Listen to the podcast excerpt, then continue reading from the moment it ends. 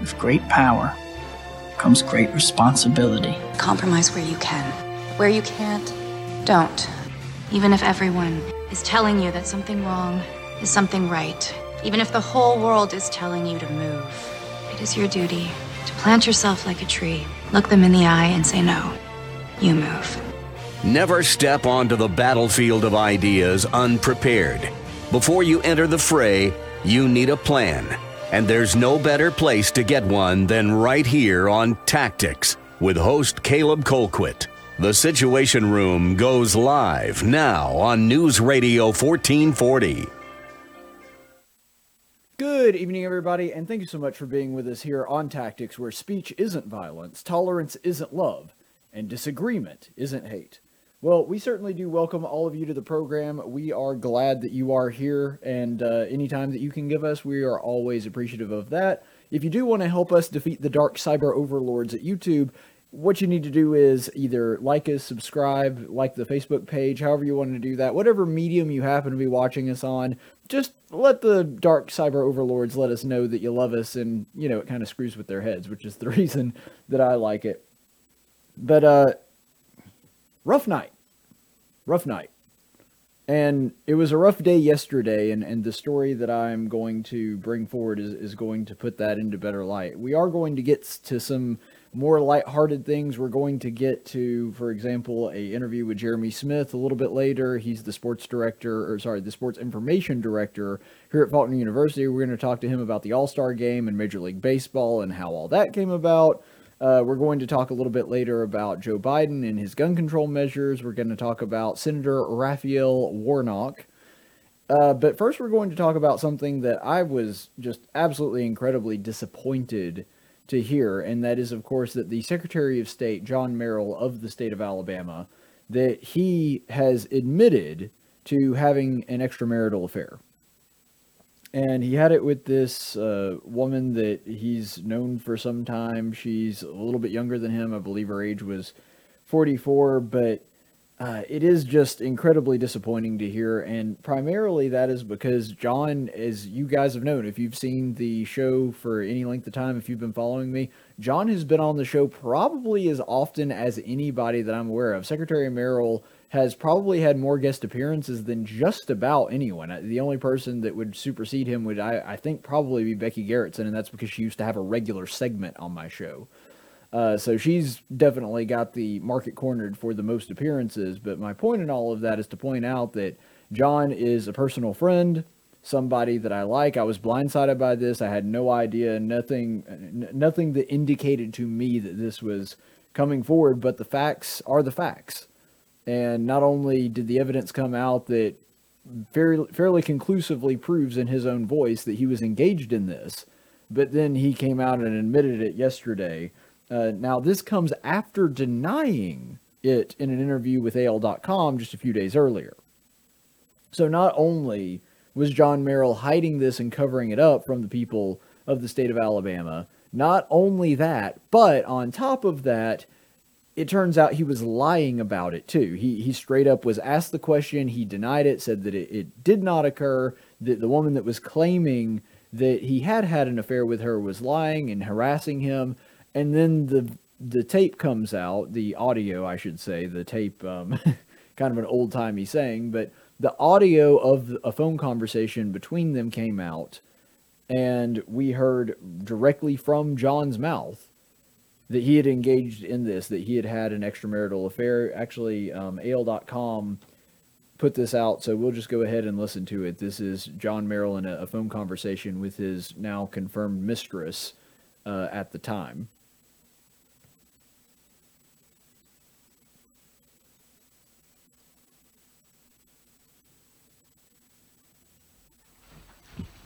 So, the last time that we had sex, that's the last time ever?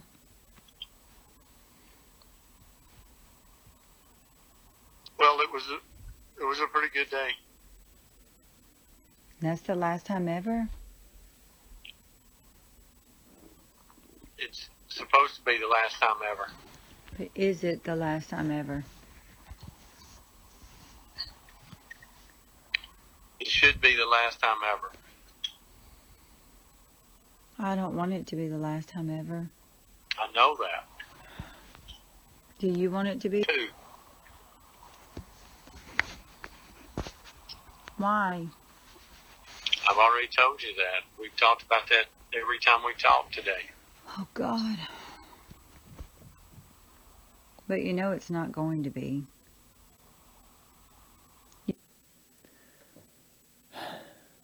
All right, so that's it in John Merrill's voice. You heard him admit to it when she's asking him about, you know, if this is going to be the last time they've ever had, they're ever going to have sex again, and he says, uh, "Yeah, it's it's going to be the last time." Which I mean, that that's an admission to the fact that they've done that before, and so I, I, it doesn't get any more clear than that. This is something that was going on. John Merrill's confirmed it. The tape is there, and what's really telling about that and i think that somewhere deep down john knows that this is wrong and and knows not just because of the politics of it that this was a bad idea from a moral standpoint i, I genuinely want to give people the benefit of the doubt on stuff like that and in john's case I, I think that that was probably genuine and in the last part of that clip she actually says you've done this to me i don't know how many times you keep saying that that was the last time and then we wind up doing it again so I think probably the entire time that this happened,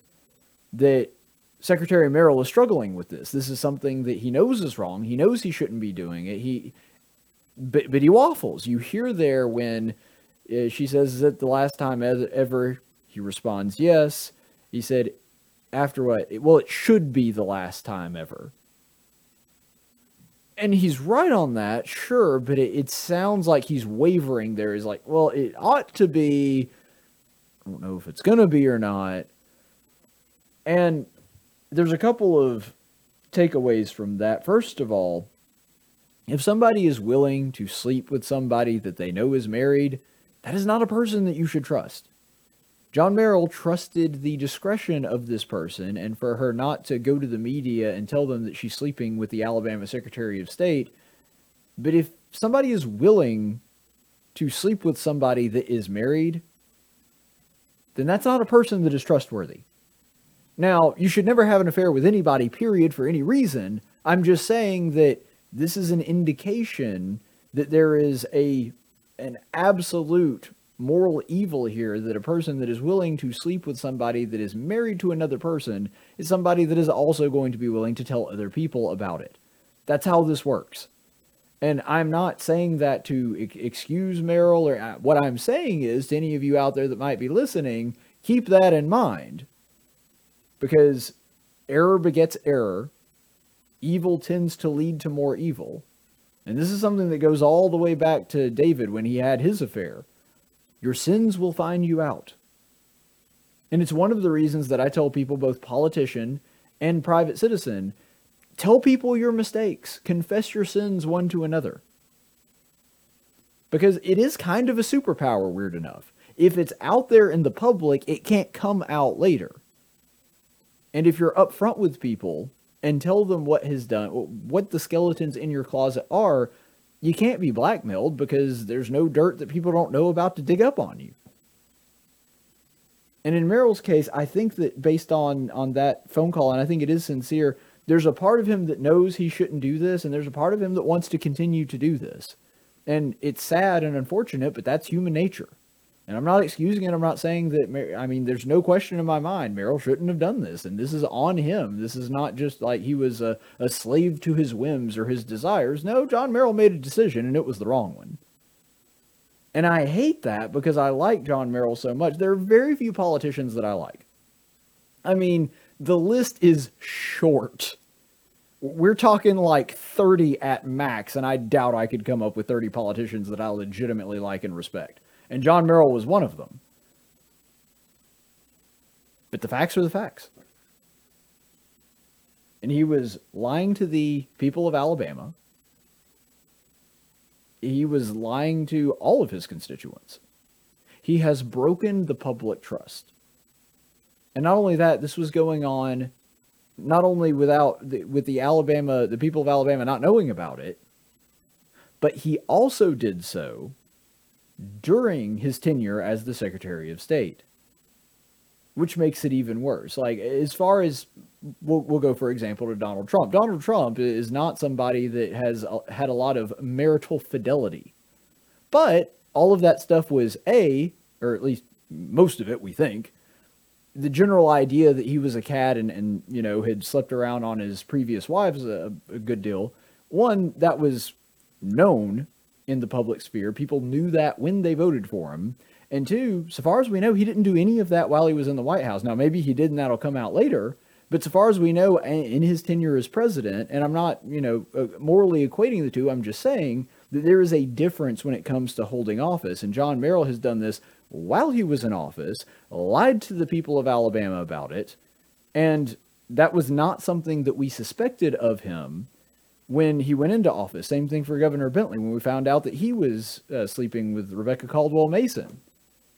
When that happened, that wasn't something people expected because he, like John Merrill and, and most Alabama politicians, billed themselves as this squeaky clean conservative Christian that would never do anything like that and has strong family values. That's part of their platform.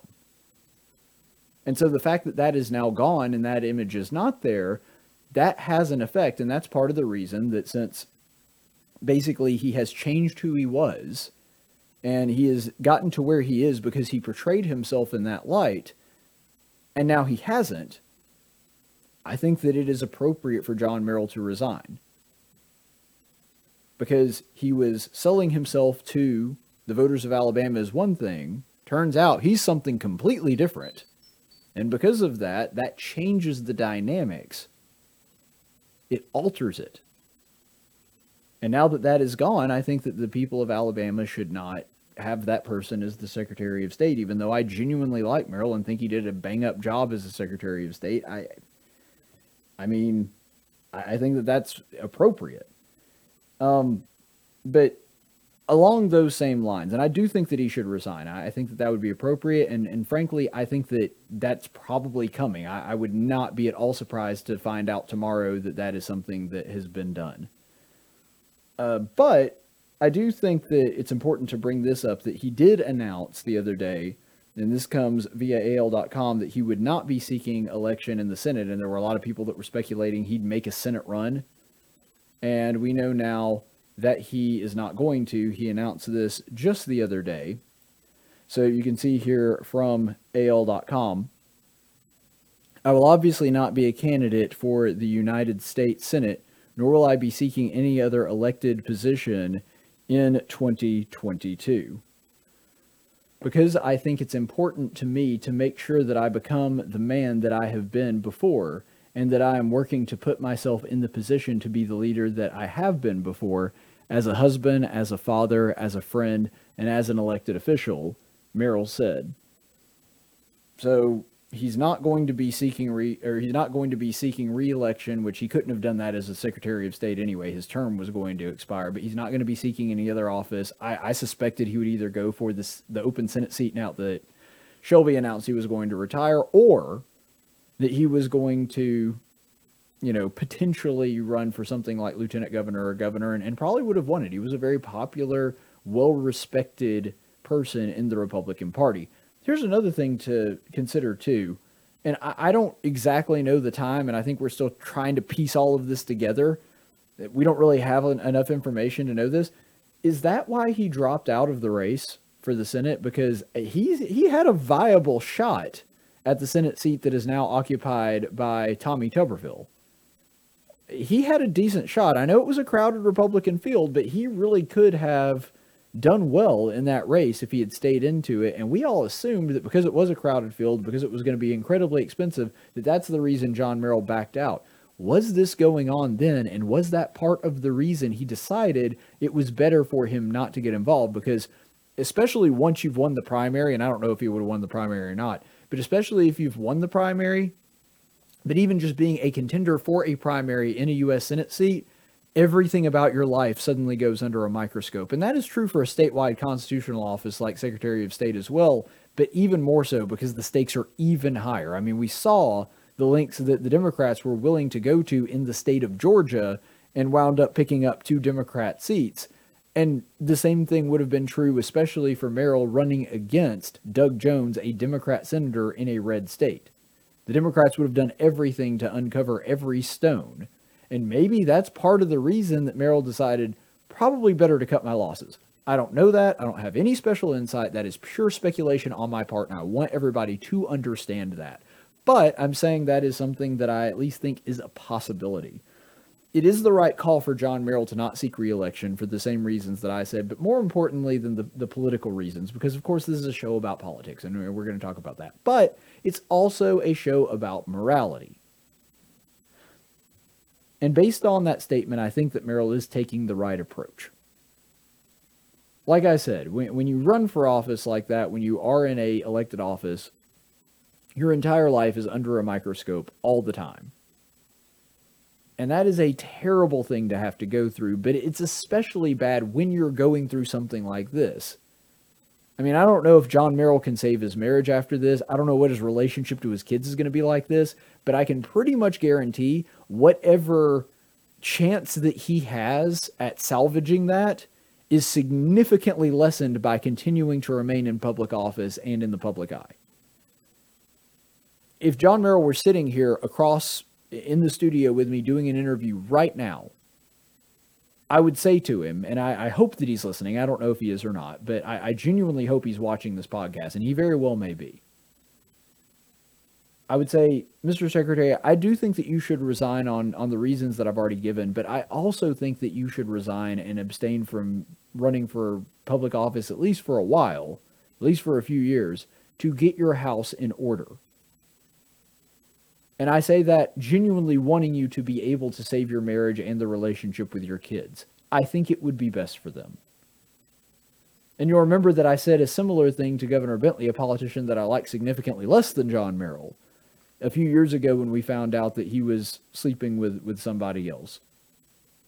It's darn near impossible to mend that bridge, and it's made even more impossible by holding a public office. And so I would not be at all surprised if Secretary Merrill announced his resigning from office. I believe the way that that works is that Governor Kay Ivey would either appoint somebody or call for a special election. He does have until 2022 till his term expires, so we're sitting on, you know, at least another year and a half ish. So I could see a special election being in order. That would not be something that is a surprise to me.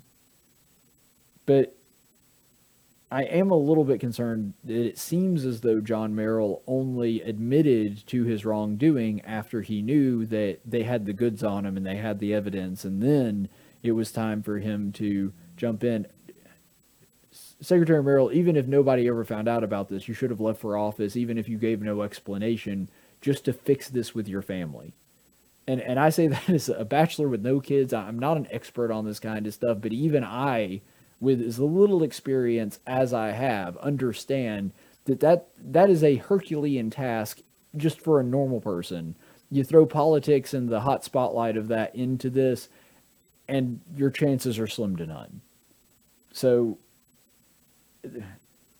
as little as my advice may count on that, that that would be what I would say to the Secretary of State this hour. So pray for him.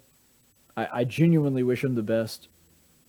I, I, genuinely want his family to stay together, and I, I hate that this is the situation we find ourselves in, but but this is where we are, and we have to deal with it. We have to deal with the situation as it is, not as we wish it would be. And I will also say this too I am incredibly disappointed. However, I'm not crushed. My soul is not dead. I'm not, you know, absolutely distraught, even though John Merrill is one of very few politicians that I like. And the reason for that is, and this is advice I would give to anybody else out there that is probably pretty upset that somebody like John Merrill, that they also genuinely liked, was was a strong constitutional conservative, and, and I assume still is for those of you out there that are disappointed about the, the political implications of this, and even though I, I know Mo Brooks is not happy about this, at the same time, he's going to be the beneficiary of this. I mean, Mo Brooks just took a commanding lead in the Senate race by this happening. Um, I, you know, I, I'm sure Mo Brooks didn't want this to happen, but he is going to be the beneficiary of it just accidentally. But there are all those political considerations and the fallout of this is going to be something that we're looking at. But ultimately, you don't put your faith in politicians no matter who they are. A lot of people make a mistake of the the newest politician, the the politician that they like the best or that has the dynamic speeches. They, they put them up on pedestals almost like idols. And this happens on the right, it happens on the left. I'd say it happens more on the left, but it happens a good bit on the right as well. We, look to these people to save us these people are not saviors. They are not smarter than everybody else. They are not more moral than everybody else. Usually that is the opposite, even though I thought John Merrill was one of the ones that was typically, a, you know, more moral than everybody else. Turned out not to be. But my point is, this is why you don't put people on pedestals, because putting people on pedestals just gives them farther to fall. I mean, I, I I'm genuinely upset that this happened to John Merrill, that he is doing this and is putting his family through this, but it's not the end of my world. I mean, ultimately, the guy was a politician, and I hate that we've lost a really important conservative voice in the state of Alabama. But at the end of the day, it doesn't really do anything to affect my beliefs or my ideas or, or any of those things. I, I'm not like I don't have an idol shattered on the ground and I don't know what to do with my life now. And, and there are people that are so involved in politics and trust so much in these politicians that this is their reaction to those things. Or even worse, they basically assume that they can do no wrong and defend their actions no matter what they do. And that's not healthy either. So all I'm saying to everybody else out there that is probably feeling the way that I'm feeling, which is pretty upset and, and kind of taken aback not seeing that this thing came out of left field for me. I, I would have never expected this. I mean, if you had asked me about all of the politicians in the state of Alabama that would be involved in some kind of affair scandal, John Merrill would have been, if not at the bottom li- of that list, not not real far from it. I mean, there are very few people that I trusted more than John Merrill, and that that's just not there anymore. So don't put people on pedestals. These people are human beings just like you. They make mistakes, they do stupid things. And in John Merrill's case, he did something that was incredibly immoral and, and not right for him, not right for his family, and not right before his God. And he'll answer for that one day. He can still be forgiven. Uh, the, the blood of Christ can take away this sin as well. I, I don't know what the worldly repercussions for this will be, but that is a possibility. He can still do that. And I imagine that he will ask for forgiveness. But ultimately, the thing that we have to remember is that politi- don't look to the politicians to save you. Don't look at them with a, a great deal of admiration. Because at the end of the day, they're just your employees. They work for you. You elected them. You put them there. Your tax dollars pay their salary. They're just employees. That's all they are. And when you look at them that way, when a really good one does something that disappoints you, yeah, you're disappointed, but but life goes on. It's not the end of the world. There will be other good constitutional conservatives that will be able to take up the fight. John Merrill was a great one, but the fact that he's not really going to be able to fulfill that role anymore, that's okay. There will be others. All right, so what we're going to do is we're going to go to that interview with Jeremy Smith on Major League Baseball's decision to move the All Star game, and we'll discuss a little bit more on that when we come back from this break on Tactics. Speech isn't violence. Tolerance isn't love. Disagreement isn't hate. You're listening to Tactics with Caleb Colquitt. If you want to hear more, subscribe to him on YouTube, like him on Facebook, or follow him on Twitter at Tactics Radio. And welcome back to the program, everybody. Thank you so much for being with us here on Tactics, where speech isn't violence, tolerance isn't love, and most importantly, disagreement is not hate. Thank you so much for being with us here on the program. If you like the program, be sure to like and subscribe and help us out to fight the dark cyber overlords at YouTube. And uh, up next, we have a very special guest, first time on the show. And frankly, I'm kind of surprised that I've never had him on the show before. It's a buddy of mine that works with me here at Faulkner, the Sports Information Director for Faulkner University, Jeremy Smith. Welcome to the program, Jeremy. Hey, brother. Thanks for having me. Yeah, always a pleasure to, to get to talk politics with you. We do mm-hmm. that an awful lot in our spare time. Yeah. Uh, but of course, the reason that I brought you on, being a sports guy and everything, is I, I got to talk to you about Major League Baseball and what the heck is going on with the All Star game because I know football is king in Alabama. I get it. You like mm-hmm. your football, and I do too. I'm mm-hmm. an Auburn grad, but I'm a baseball guy and always mm-hmm. have been. That'll always be my number one sport. And I've been a Braves fan since when I was four years old. Before I was even in kindergarten, I could name the Braves starting lineup, yep. Crime Dog, and everybody. So like when I found out they're taking the All Star game away from Braves, and I, I feel like there's a lot of people in Central Alabama that feel that way. There's not another big uh, Major League Baseball team anywhere near here, and Right. so this is Braves country. So how do you think this affects the uh, the local baseball fans? Well, in the immediate, it starts with those people who were going to try to make the trip, who were going to try to go to Atlanta, who wanted to go to the home run derby, or it's- and you can't even quantify the amount of just walk up traffic. People who wouldn't even have tickets, but they would have hung out in the battery. They would have hung out in the area, and what they would have done just to be near it and be part of it. My son and I talked um, as far back as three years ago when when the announcement was made that Atlanta's getting the All Star game. We marked it down. My wife and I did that. We, we want to take our our son who's now eight and he's been excited he knows as he tracks everything related to baseball Right. and so he knew for the last year and a half hey the braves are going to get the all-star game and he would bring it up hey uh, are we going to go to the home run derby yeah and we were going to try well not now Oh, and I, so I know all the stuff surrounding the All Star game. For if you're not a baseball fan, you don't realize it because I mean the Pro Bowl. Nobody cares about the Pro No. Bowl. Nobody watches the All Star game for the NBA. no It's like Disney World for a baseball fan. Yeah, it's like huge. that and Cooperstown are Right. the two big things. Right, and that's one of those. You know, you can go to a game in every major league stadium eventually because mm-hmm. there's a, there's 81 home games a year per team. Right. There's a lot of options. There's one All Star game a year. You're not going to get a lot of options to go to those. And when you look at the cycle on on how long it takes, maybe Rob Manfred does the right thing. It'd be the first time, but maybe Rob Manfred does the Right. right thing, and he comes back in a couple of years when all of this dies down, and he gives it back to Atlanta, and and we cycle back into it in a few years, but. uh, th- There's no guarantee of that, and uh, I, I think the just- chances of that are very slim, frankly. Right. Um, eh, eh, they're they're probably higher if Rob Manfred's not commissioner anymore, which would be the best thing baseball could do for itself. Absolutely. So uh, it's the worst worst commissioner in North American professional sports. Yeah, to take a break from the politics for just a second and just talk sports, I do not understand a baseball commissioner whose big like, you know, his his legacy to the sport is supposed to be let's figure out a way to give people less of our product. I like baseball. I want it to last longer. If Right. they made it 12 innings, I would watch all 12 innings of it. So you're telling me Rob Manfred is the Joe Biden of Major League Baseball?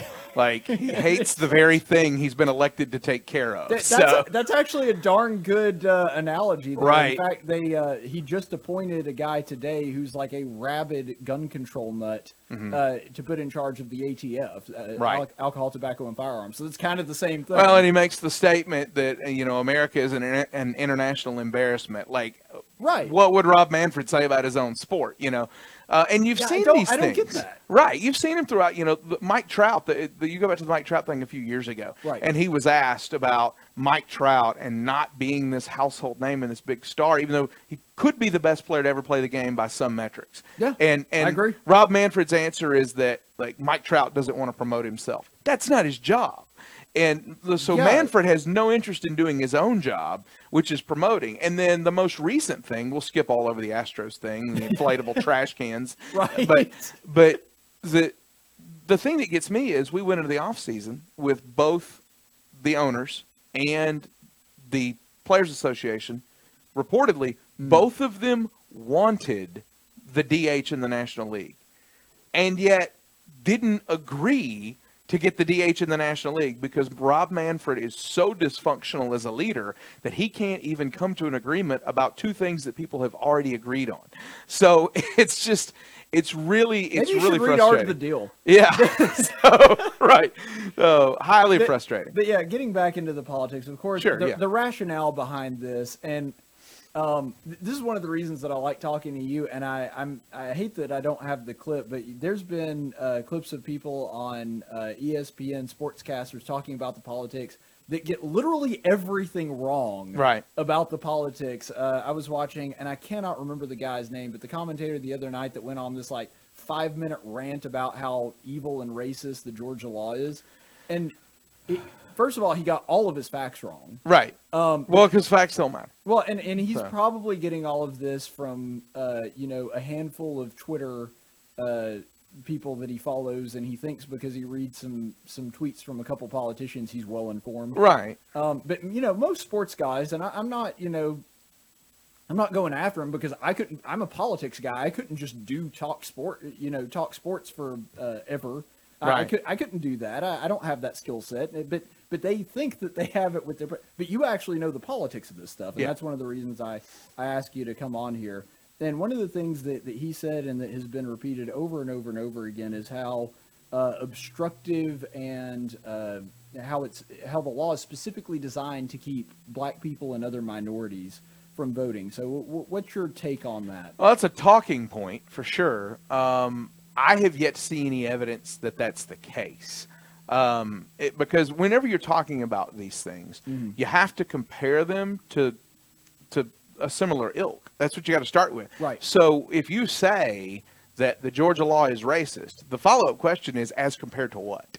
And no one's asking the question as compared to what. Right. Is this law more restrictive or less restrictive than previous Georgia laws? Well, if you look at it, it's actually less restrictive than previous Georgia laws if you read the laws verbatim. Right. By any measure, Right. This expands voting access. Right. Okay, so now we have to look at other states. Is this law more restrictive or less restrictive than most of the laws in the books in other states? Mm-hmm. And by most of the metrics we're seeing, it's less restrictive than most of the laws in other states.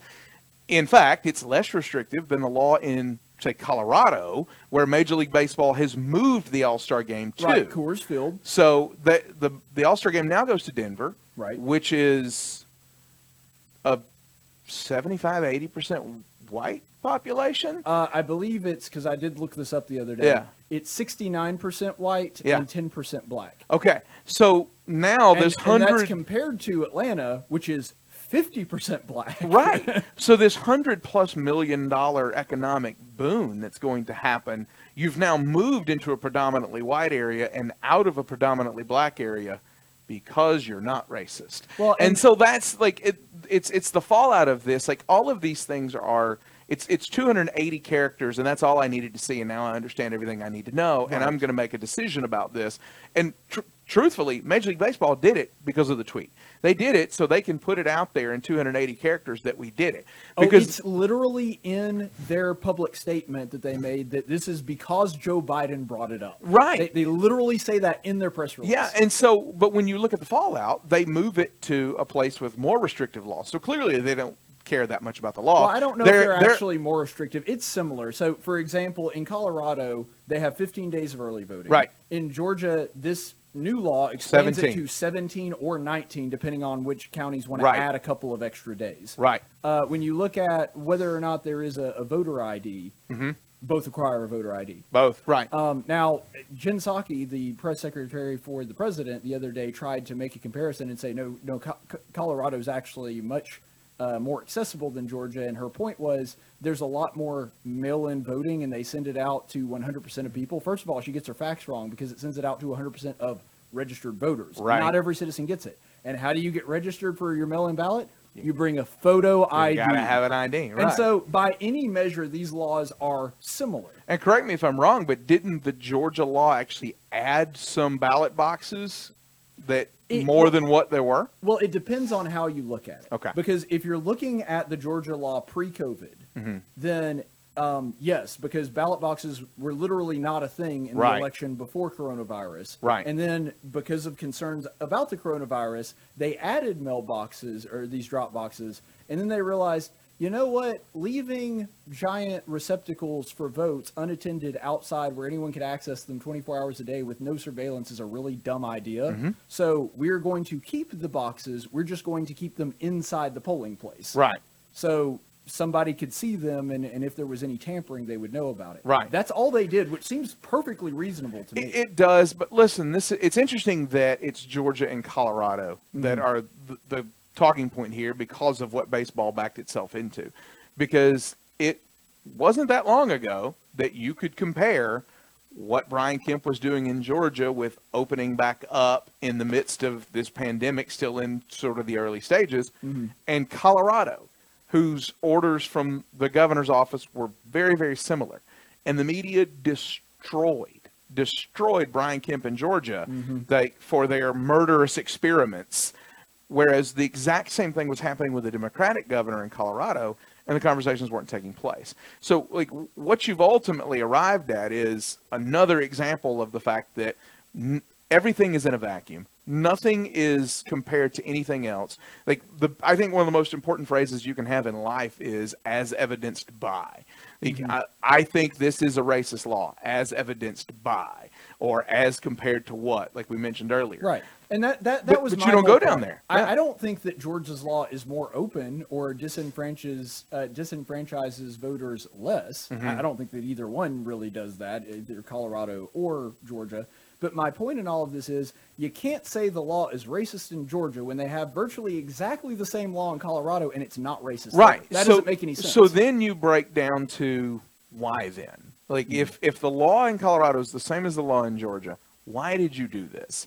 And the answer is the answer to everything right now.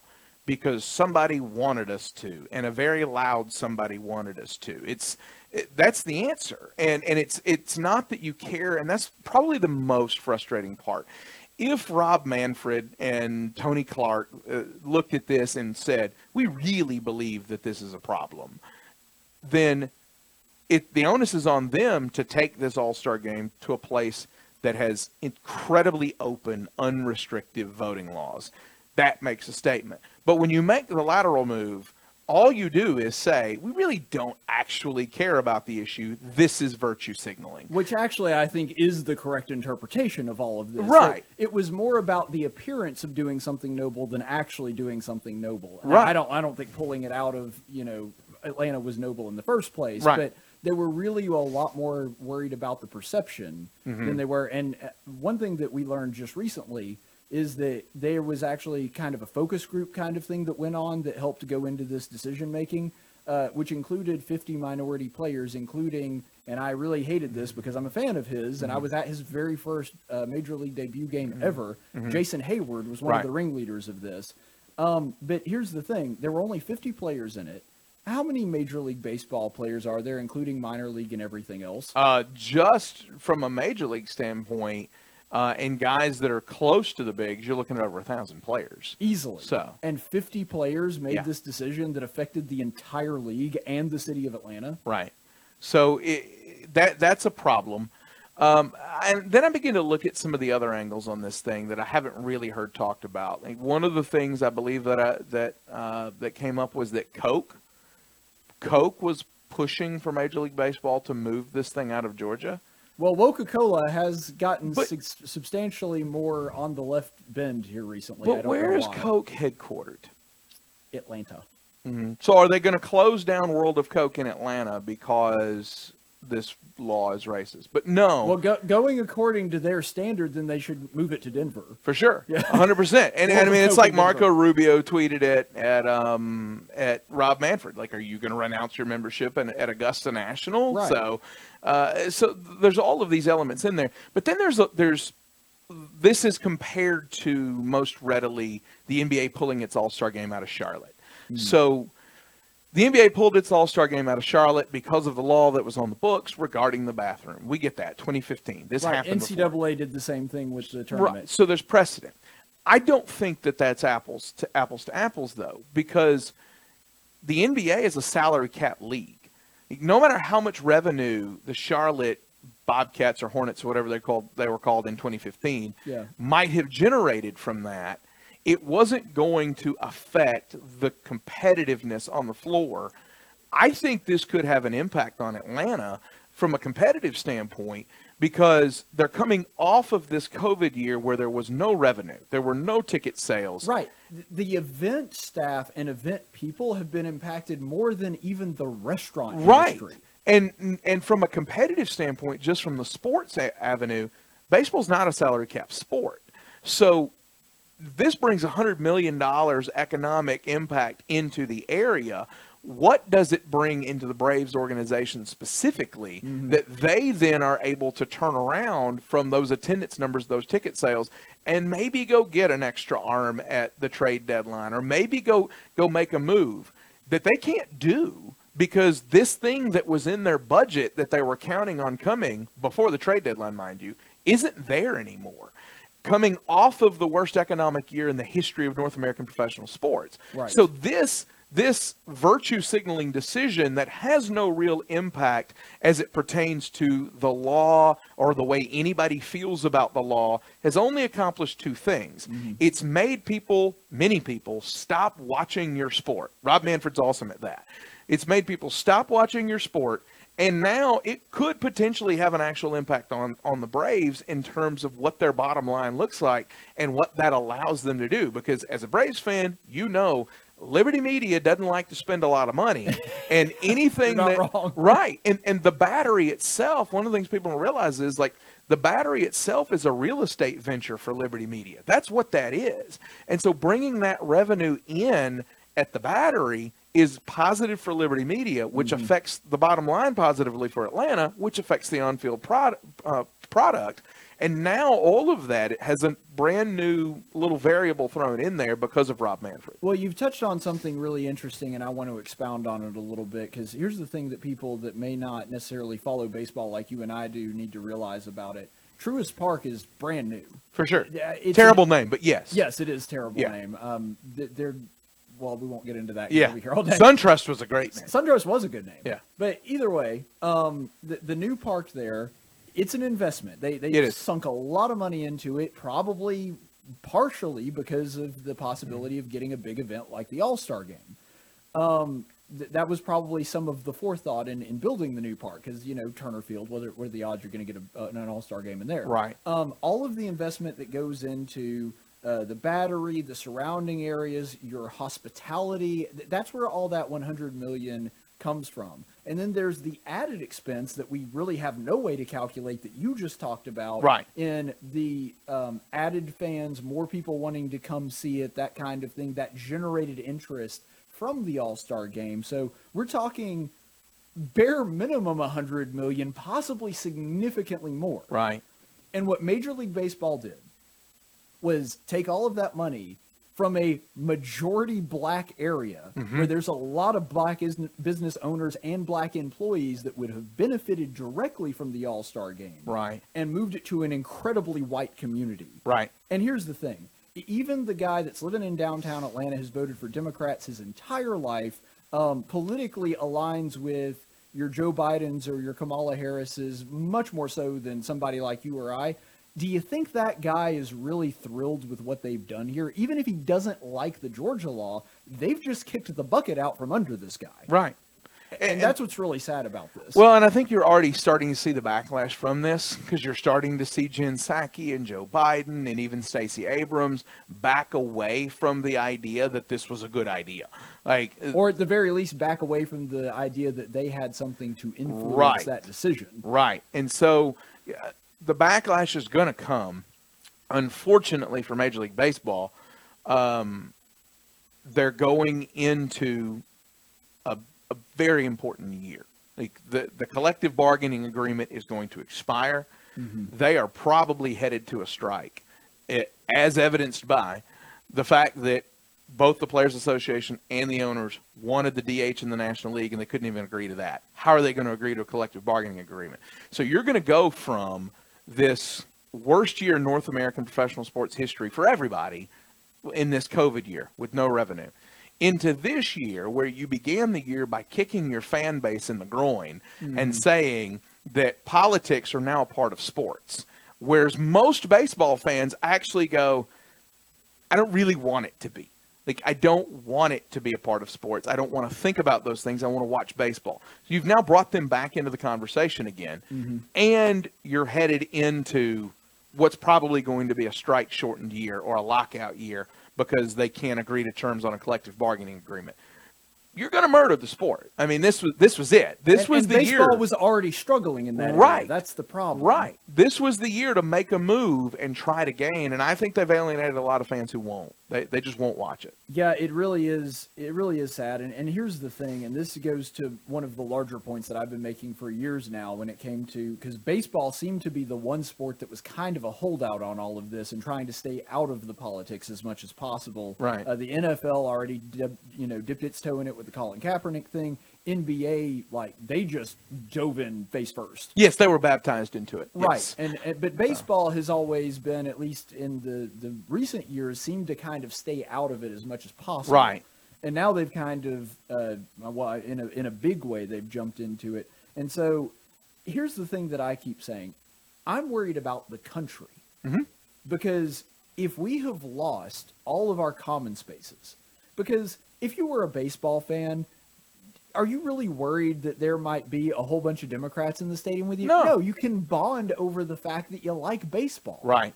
Um, and, and that helps heal some wounds. And I'm worried that we're leading to a country that's not just divided in the terms of our political disagreements, but they're destroying all the spaces that might have given us a reason to listen to one another and get to know one another on a level other than politics. Right. Now everything's filtered through politics, and we have nowhere to just, you know, get get a release, sit back, and, Right. and maybe meet, meet some people we wouldn't meet outside the political arena that have different political ideas than we do. Well, and this is, you know, I, I mean, if I, correct me if I'm wrong, but I believe sports actually comes from a French word that means to take away. The idea being that the whole point of sports was to be taken away from these other things. That right, that's it's escapism. that's it. That's that's the whole point. That's that's all of it. That's everything. And that's been true since the Alexander the Great days. Right. And that was one of the, the best parts about. I think baseball personally is the best sport to attend in person because mm. you can sit and you can talk and I can't tell you how many times I've gone to a game and met somebody next to me or in, right in front of me in the section and started to talk to them.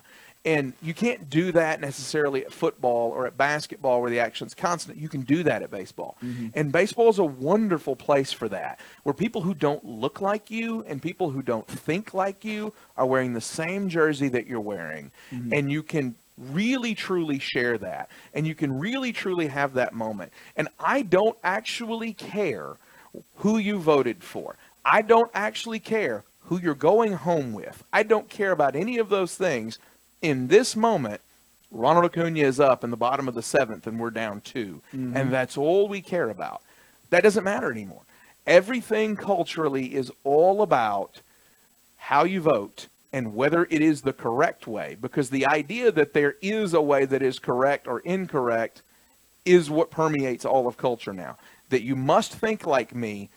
And and ultimately it comes down to, and this gets into your broader philosophical stuff that we won't don't have time to go down to. Right. But but ultimately it comes down to self worship. Like that's it. That's the idea of everything. You must think like I do, vote like I do, be like me, because that validates and affirms me, and I can't be wrong. I am wonderful, and so I think this this self worship is sort of at the core of all of this, and uh, and people don't like conflict and disagreement or the cognitive dissonance that comes from new ideas and different ideas. And the beauty of sports is just none of those ideas matter right now. We're we're here Right. for a game, and that's what matters. And it's gone. Um, I, I don't think it's coming back. Uh, to be honest with you, because if baseball can be influenced to do something like this, Right, specifically trying to alter a state's voting policy Right. because they don't, you know, we're going to take literally in this case, take our ball and go home Right. if you don't play the way that we want you to. Right. And getting involved in politics. Right. So, you know, what happens in Texas and Florida, mm-hmm. states that are going to be most likely to pass laws that the left do not agree with? How the Rangers going to do? How the Marlins going to do? The Astros will probably do well. They've already gotten away with plenty. But how do you like how how what's going to happen there? Because now you've set a precedent if you're baseball. Because here's what you know about the left if you're paying attention in culture. One thing is never enough. If you do one thing, there's always something else. Oh, that's why It's- I've said whether you're a company or whether you are an individual, the stupidest thing you can do at this point is to give in and apologize for something that the left deems, um, you know, beyond. Because here's the thing, and, and this comes down to a worldview thing that you were kind of hinting at earlier. There is no such thing as forgiveness in the Church of Leftism. No. With Christianity, it's the core of the whole religion. Right. With leftism, it's you bow down and kiss the ring and you will conform just like the rest of us. Mm-hmm. And because of that, when you step out of line, there is no forgiveness for that. Right. And so I- think they're just kidding themselves, and I think base, you know, Major League Baseball is a part of this. That if you go along to get along, then you know you'll be okay with us. That never happens, and you would think after this happens time and time and time again to different companies, like Chick Fil A basically caved. Right. Have have the leftist attacks on Chick Fil A stopped? No, No. and they never will. No, and they're not going to. No. and that's the point. Um, ultimately, that that's what's going to happen is comply or be destroyed, and that is their mantra. Mm-hmm. And and really, that's the thing, though. When you when you talked about the uh, self worship, this all goes back to the idea that wokeism and, and leftism is a collectivist mindset Right. it's possible to coexist with someone that disagrees with you and, and go out and, and watch a ball game with them. That's something that you can do if you're an individualist. It's not possible if you're a collectivist. At all. Because I need society to validate me. If you're a Christian, for example, you know, I only care about whether or not I'm right with God. Mm-hmm. Whether or not society agrees with me is really immaterial. Right. And so, but with with leftism, they need that to validate them because their only standard is what society says, and because mm-hmm. of that, they have to have that shift and conform to their beliefs, or else it doesn't work anymore. Right. And so that's the difference. and this gets into the broader strokes of you know the, underlying narrative of, of or idea rather of your entire show mm-hmm. that ultimately we can have these conversations and we can talk about this because you and I both believe that there is an unshakable, unchangeable, absolute foundation that undergirds all of this. Right. So you have to you have to have that.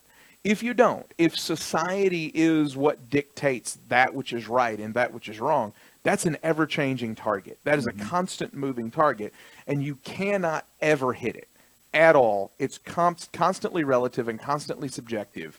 And and that's how you get to where we are now that things that 10 years ago, I mean we we're we're large chunks of our society are advocating for things that 10 years ago collectively all of us would have said that's horrible. We can't do that. Oh, I mean that a great illustration of that is uh, a bunch of your leftists now are coming out and talking about how horrible Friends is. right. And I'm like, okay, Friends is the show that had Rachel have a baby out of wedlock, and one of the main characters, Ross, has a divorced lesbian wife that he attends the wedding of. Like, th- there's incredibly leftist themes in the show all throughout, but they're All saying right. they occasionally make things that are they make jokes that are um, insensitive to women or insensitive to homophobic. I'm like, if this is how fast the Overton window is moving, right literally nobody can keep up. no one can and ultimately it all will circle back around again and that that's just the way that it has to go Right. because if the target constantly moves eventually you've got to realize that the target is an absolutely impossible standard and that no one is acceptable and you should let all of this go or you're gonna end up with an amount of anxiety that no one can live with and and that's sort of where we are and do you know what is really nice when you have all this anxiety a baseball game Well, you ruined that. Thank yeah yeah Um, actually, I was going to ask one other thing about Sure. this as well. Um, I understand that baseball is working very hard right now to expand its uh, viewer base into China. Yeah. Now, so that's the, have heard the interesting thing. Have you have you I- read about the deal that took place a week before? Uh, No, I, ha- I have not. Okay. So, and I don't come to me for specifics because I've got four four children at home. I'm very tired. So, um, but Major League Baseball agreed to terms with a CCP backed company a week before deciding that or announcing that they were going to move the All Star game. So. The idea of we're going to move the All Star game because we think that this Georgia law, which requires ID to vote and doesn't allow people to give you water and food within 150 feet of the polling location, is supremely restrictive. But we're going to do business with a company backed by the CCP, well known for its Uyghur camps at this point, and now the Daily Wire broke this week uh, uh, actual Christian camps as well, where they're forcing Christians to renounce their faith. Their faith. And by the way, how many elections are there in in China? Well, and so, I, I know that there's drop boxes at all of them. Yeah, and early so, voting. right. There's there's a, like 20 days of early voting in China, Right. which is why that this is perfectly acceptable for Major League Baseball to do. right. Like So and and that's it's absolutely incredible. Yeah, I they mean- have literal concentration Yeah. camps. yeah. But the Georgia law is, according to President Biden, Jim Crow 2.0. That's beyond the pale. We can't have an All Star game in Georgia because of that. Right. Which here's the thing. I said for a long. I, I- said this from the very beginning. If that's how restrictive and evil it is, Mm-hmm. why do they still have a team in Georgia? Right. Like, move the Braves somewhere Well, else. and so that that's what's so fascinating is that the thing that the Braves did that most impacted a black community and a large portion of, of, of black citizens negatively came when they moved to SunTrust Park. Right. Like, that's the irony of all of this that that at Turner Field they were right there in Atlanta and the economic boon to the area was big. But if you had ever gone to Turner Field, especially in the latter years, you know it, it, it wasn't great parking. There were all sorts of issues. They Right. picked up and they moved out of this and they moved to East Cobb, which is far more white. Now, there's, uh, as you outlined, the people impacted by this move. You have a tremendous amount of, of black employees of the Braves who are going to benefit. Tremendous amount of black employees there in the battery who are going to benefit. And there's the trickle down of the economics. But the Braves themselves picked up and moved out of this largely black area and moved into a largely white area. And no one said anything about it at that time. Well, loudly. Um, now uh, there's this voting rights law that's passed, and that actually, from what I've read, I've seen several places that have said that that um, most registered black voters, I think it was around seventy percent of registered black voters support voter ID. That oh yeah, so- it's it's like 80 in the general pop. And So Right. this is an overwhelmingly. Can you think of anything Right. Americans 80% of us agree on? right. Virtually nothing. Right. And so so this thing doesn't actually affect black Americans at all. But Well, be- but now, Jeremy, I have to correct you on that. you know, black people are way too stupid to be able to get their own IDs or to be able to go online to figure out how to vote. And by the way, that's not me saying that. That's the president of the United Right, States saying right. that they aren't intelligent enough Right. to be able to to figure out how to vote, to be able to get their own ID. By the way, Georgia, you can get one for free if you don't want to get a driver's license. You can literally have. I, I see black drivers. I mean, Right. There's not they're a- getting driver's license somehow. there's not a Um, lot that that you can do that doesn't require an ID. And so that's why the voter ID thing uh, being specifically racist has always been a controversial question for me because I don't understand it. I mean, uh, the idea Black of people have IDs. right I apparently not. Uh, apparently And- there's something I'm missing. And here's the other thing too: the whole, uh, you know, not being able to give people water thing, which, by the way, is a complete lie. Yeah, that's not the way Um, the law is written at all. Yeah, there's absolutely no truth to it whatsoever. Right. Um, because if your spouse is thirsty and you want to go get water, you can. Right. Uh, and and even all they're saying is a, a stranger, a campaign worker wearing a vote for Biden or vote for Trump shirt can't go around handing out bottles of water to people. Right. They can even bring water if they want to and set it up as long as it's unmanned. All Right. this is saying is that they cannot basically campaign and give you gifts in line, Right. which by the way is a law that Colorado also has. Right. Right. So But but that aside, and here's the craziest thing too. That's only within hundred feet of a voting place. They literally can walk up saying, "Hey, I will give you this bottle of water if you will vote for Joe Biden, as long as they're hundred feet away." right. What is that? Like a first down? Uh, yeah. It, it ain't much. It's not a lot, you know. Three three feet's a yard, a hundred feet. You're looking at thirty yards, you know. And you're an Auburn fan, so thirty yards is a first down a lot of times. So You're not wrong. you know, so Oh, look, we jumped off sides again. that's right. That's, and start, scrambles yeah. back, and that's a sack. Okay, so right.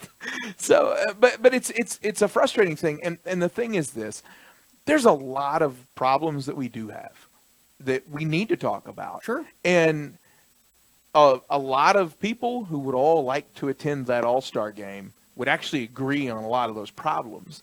but we can't get to that. Um, I, th- I think one of the it's so simple and it's not elegant, but one of the best things I've seen any sports commentator say in the last year was the Charles Barkley statement. I was actually going to ask you about yeah, that. Yeah, that that I mean, and Barkley is a very is is I mean he's from Leeds, Alabama. He is a very simple way of putting things, but he's not wrong. And this is not an exclusively left thing. This the, the, you've got plenty of people that are political leaders more toward the right side of the aisle who also enjoy the gaps between people because they see a place to optimize their own successes in the gaps between the citizenry. Right, it's a way to make political hay. That's the, it. The thing about Charles Barkley, and you know, um, hometown guy, me being an Auburn person, big fan of his. The man voted for, and not just voted for, campaigned for Doug Jones. Yeah. I do not see a lot eh, politically eye to eye with Charles Barkley. Right. But what he said there is common sense. Mhm. That there are a lot of people on the left and the right that benefit from the divides, which For is sure. absolutely true. And I watched that and I was just like, I don't, I don't see the controversy. No, there's no controversy there. The problem is that Charles wasn't supposed to say it. That was the problem. Now Charles does excel, and I know that he would hate making this comparison, but Charles and Trump have one thing in common: they are excellent at saying the quiet part out loud. oh, for sure. The, I will never forget. and sometimes the, when Trump does it, it annoys me. But the point is, Right. they're both good at it. I'll never forget. Oh man, however many years ago it's been when the Dallas Mavericks had brought the very first Chinese. Uh, Chinese-born player to the NBA, uh, Wang Zhizhi, I think it was, and so this game is on TNT, and they're doing they're doing the broadcast about how big of a deal this is. That it's the very first Chinese-born player in the USA, uh, in in the NBA, and then uh, Ernie kicks it over to Chuck, and Chuck immediately says, because this is during the time that there had been a helicopter crash uh, and some American citizens were being held by the Chinese government, and immediately Chuck goes, I don't think he should be allowed to play till we get our people back. And so, and you see Ernie on air go, uh, and so that's Chuck. He's going to say the quiet part out loud. He's going, but but unfortunately, the quiet part out loud has become the, the stuff that we should all be willing to say and the stuff that we should all be willing to recognize, which is that what your politicians tell you about your neighbor isn't true. You need to go talk to your neighbor.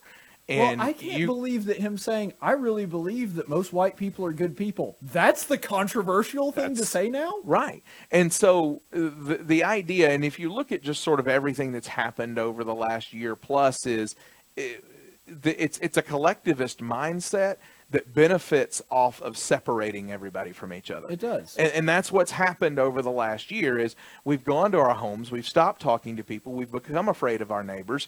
We think that, that Twitter is real life and Facebook is real life and all these things are real life. We stopped having conversations with people because all of the points where those conversations are supposed to happen are now regulated or eliminated. Mm-hmm. And the best place to have one of those conversations, oh, by the way, is a baseball game. Yeah. Like, Well, one and you last- can't do it anymore. One last thing that I wanted to bring you up, and I know that this is something that is not uh, unpolarizing, but it really should be because it's hysterical. Mm-hmm. Um, I know that you, like me, are a big fan of the Babylon Bee. Oh, cracks me up. Yeah. Yeah, I think the Babylon Bee just absolutely hit the nail on the head when they released the headline that Major League Baseball will no longer require photo ID to buy beer.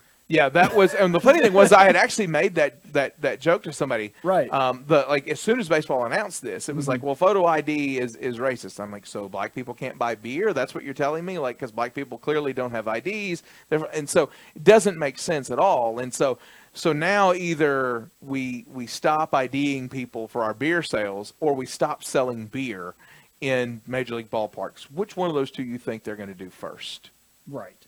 Well, he- here's what here's what it all boils down to, and I'm gonna try to pull a Charles Barkley here and super simplify it. Um, if that is the case, if it's if photo ID is not racist in virtually every facet of American life, whether it's uh, buying a firearm or getting on an airplane or buying alcohol or buying cigarettes or, or any of those things, Picking up your will call tickets at a baseball game. Right, picking up your tickets at a baseball game, getting a passport, all of those things. It's it's not racist there, but it is racist for this one very specific thing, which is voting. Then first of all, the obvious conclusion is okay, it's not really racist. Mm-hmm. And then the second conclusion that you have to draw to, because you have to ask yourself, why are they saying it's racist in this one specific instance when it's not racist anywhere else? Mm-hmm. It must be because they have a vested interest in not requiring ID Mm-hmm. in this one particular instance in American life. So the side that is claiming that everything was uh, on the up and up, that there was no fraud, that it was a perfect election, that there are not people that are, you know, going around and, and voting when they shouldn't be, is also the side that is claiming, but we shouldn't have any way to check that. Right. if if you were a college student, for example, let, let's say you were somebody that really liked alcohol and wanted to buy alcohol, and, and I was in a fraternity at Auburn. I, I get it. People, I'm, I know people do this. Um, if you were not 21 yet and you wanted to get beer, would you rather there be a system where you do have to check photo ID or where you do not? The answer is obvious. You Right. would want the one where you don't check it. So the person that's not supposed to vote, or the person that would rather people that aren't supposed to vote be able to vote, they're going to be the ones favoring the system where you don't check it. It's just that simple. Right. But they try to make it complicated with the race thing. Right. And it's a distraction. That's all it is. And and unfortunately, and this is I've had this conversation with a lot of people over the last year, and, and I think that these things need to be they need to be acknowledged. They, they need to be said. Sure. Um, there are numerous students on my staff that are black students, and they sit in my office and they talk all the time. And I listened to four uh, four young black men a few weeks ago sitting in my office talking with each other about their experiences of actual experienced racism in which they were uh, they were made to feel a certain way or they were treated a certain way based solely upon their skin color. That's the stuff that has to be dealt with. That's the stuff that we have to get rid of. Those are the things that we should be able to have conversations Sure. about. But every time you take that word racism and you throw it up against something that's not even racially informed, let alone racist, then you minimize the real things that have to be dealt with. Right, because you have the boy who cried wolf mentality, Yep. and people assume that if if there is a a portion of the population Mm-hmm. that anytime they use the word racism or talk about racism, it's something that's not racism and actually just has something to do with a political agenda. Right. Then people start thinking that when people legitimately talk about their experiencing uh, experiences where they did experience racism, that they must be seeking after a political agenda too, and they're less likely to take it seriously. Right. That's it's the the, Andre the Giant approach to all of it. Exactly. You keep using that word. I do I not do think not it means what you think it means. But but we've seen this happen. Mm-hmm. And when Joe Biden goes on TV saying that this law, which is in no way racist, Right. and I mean, like, even if the water thing were true, like only black people get thirsty, white people don't get thirsty. Like, how how would that be disenfranchising specifically black people, even Right. if it were the case? Right. Um, but anyway, that aside, when he says this is Jim Crow 2.0, I got to sit there and be thinking, how does that sound to a person that actually lived through Jim Crow? Right. Right. I mean, that not being able to have a campaign worker walk up to you and give you free water in exchange for a vote, that's the same thing as having hoses and dogs turned on you. or in being told which fountain you're allowed to drink from. Right, that doesn't make any sense. Right. And so I, it just diminishes their experience Right. and actual occurrences of real racism. Right. And, and that's the thing is that one of the things that this entire movement has done has tried to uh, minimize the voices that did live that. Uh, the Shelby Steels of the world, the Thomas Moores of the world, these people who, who really experienced it, those voices are now being ostracized and thrown out alongside Huck Finn novels. So, it, it, And Dr. Seuss. Right. And so those voices that are about experiencing this negativity of the human condition and persevering through it and learning from it so as to not repeat it. Those are the voices that we need to turn to. Can't hear them anymore. Like they are, they're ostracized from from the halls of power and from the, even even the window of popular conversation, the Overton window itself.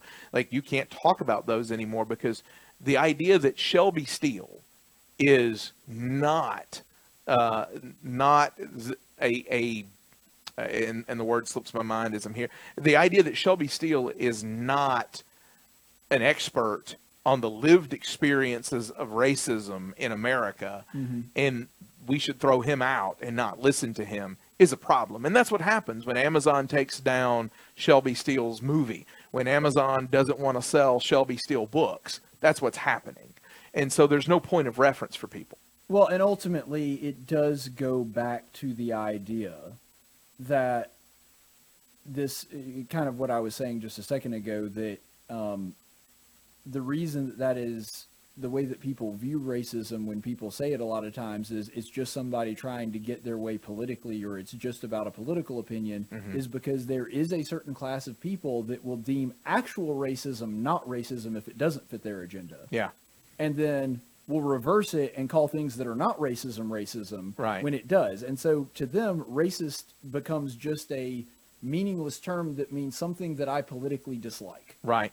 And that's the problem. That is the problem. Um, Um, it's not just that they're diminishing real experiences of racism; they're completely taking it away and making it mean something completely different. Right. You're you're you're redefining the term. Right. Uh, and when you do that, you move completely away from the entire idea of if, if you read obviously everybody knows the I have a dream speech, but if you read any of, of Dr. King's other speeches, the entire idea that he pushes is the individual idea of, of a human being and their character and who they are, absent of any of the external things like skin color. Like that's the idea is the promotion of the content of character. And those things can't be evaluated at all. Those things can't be considered at all. They, everything has to be considered through the prism of tribalism.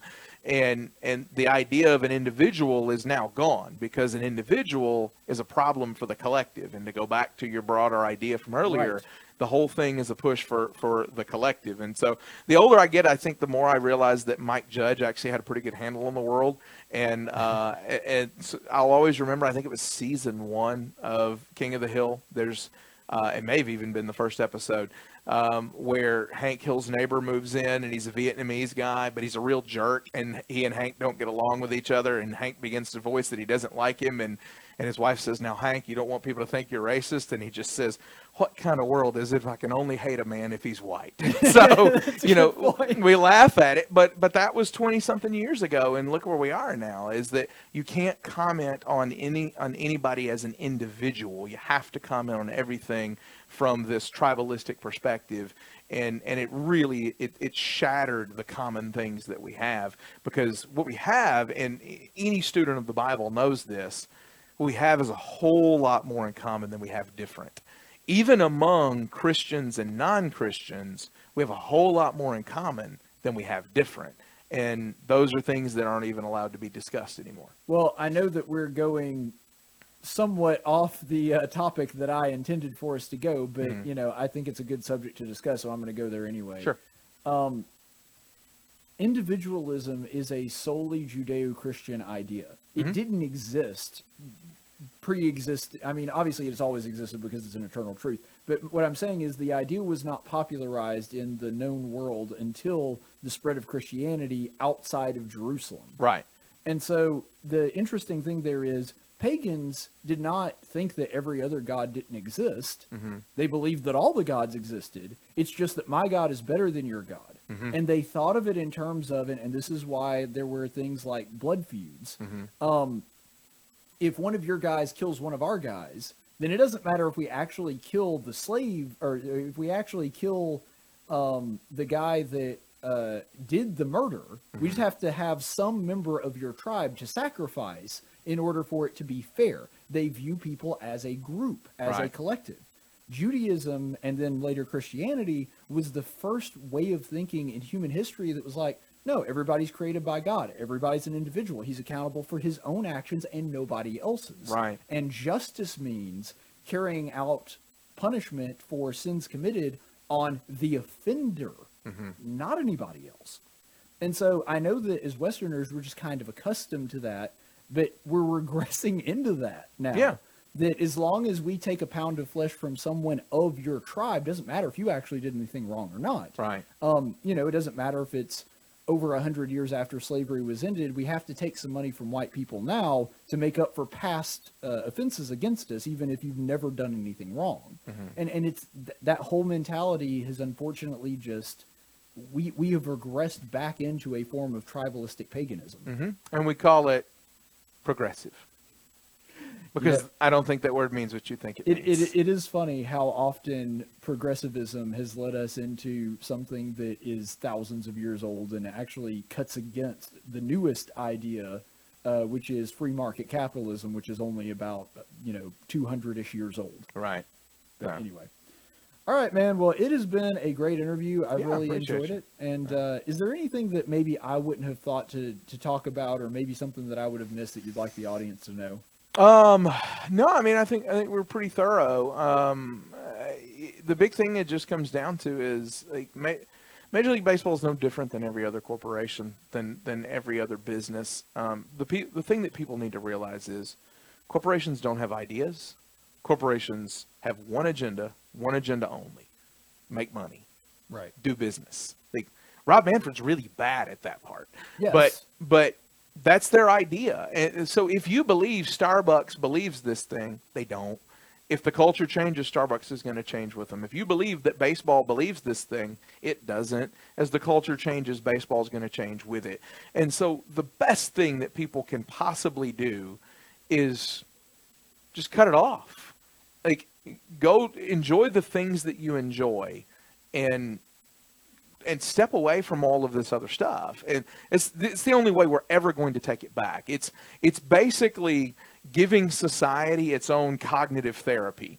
Like taking the power out of this, stop giving it meaning. If it doesn't have meaning, then it can't bring you anxiety. And so the reality is it stinks that I can't take my 8-year-old to the home run derby this summer, really does. But at the same time, I could say, you know what, we're boycotting the home run derby. We're not going to watch the home run derby. But that punishes my eight year old because he loves the home run derby. So you know what we're going to do? We're going to watch baseball, and we're not going to talk about about the other stuff because he's eight and he doesn't need to know about any of this stuff right now. But I think we have to. Um, like I've, I've heard a big push from Ben Shapiro and others that that it's time for the right to start trying to deplatform and cancel the same way that the left does, and they think that's the way to fight back. I think the only way to fight back is to is to say no, we just won't be canceled. Like we're going to do the things we want to do, and we're still going to vote the way that we want to vote, and and that's the way that it's going to go. And and so I think that's it. Is you have to find ways to engage with people in the common spaces. Baseball is a great spot for that. But the biggest thing, the biggest idea that I'll leave with you, Yeah. um, before I go get my son and take him to a baseball game that he's playing in, is stop believing things about people you don't know that are being told to you by other people you don't know.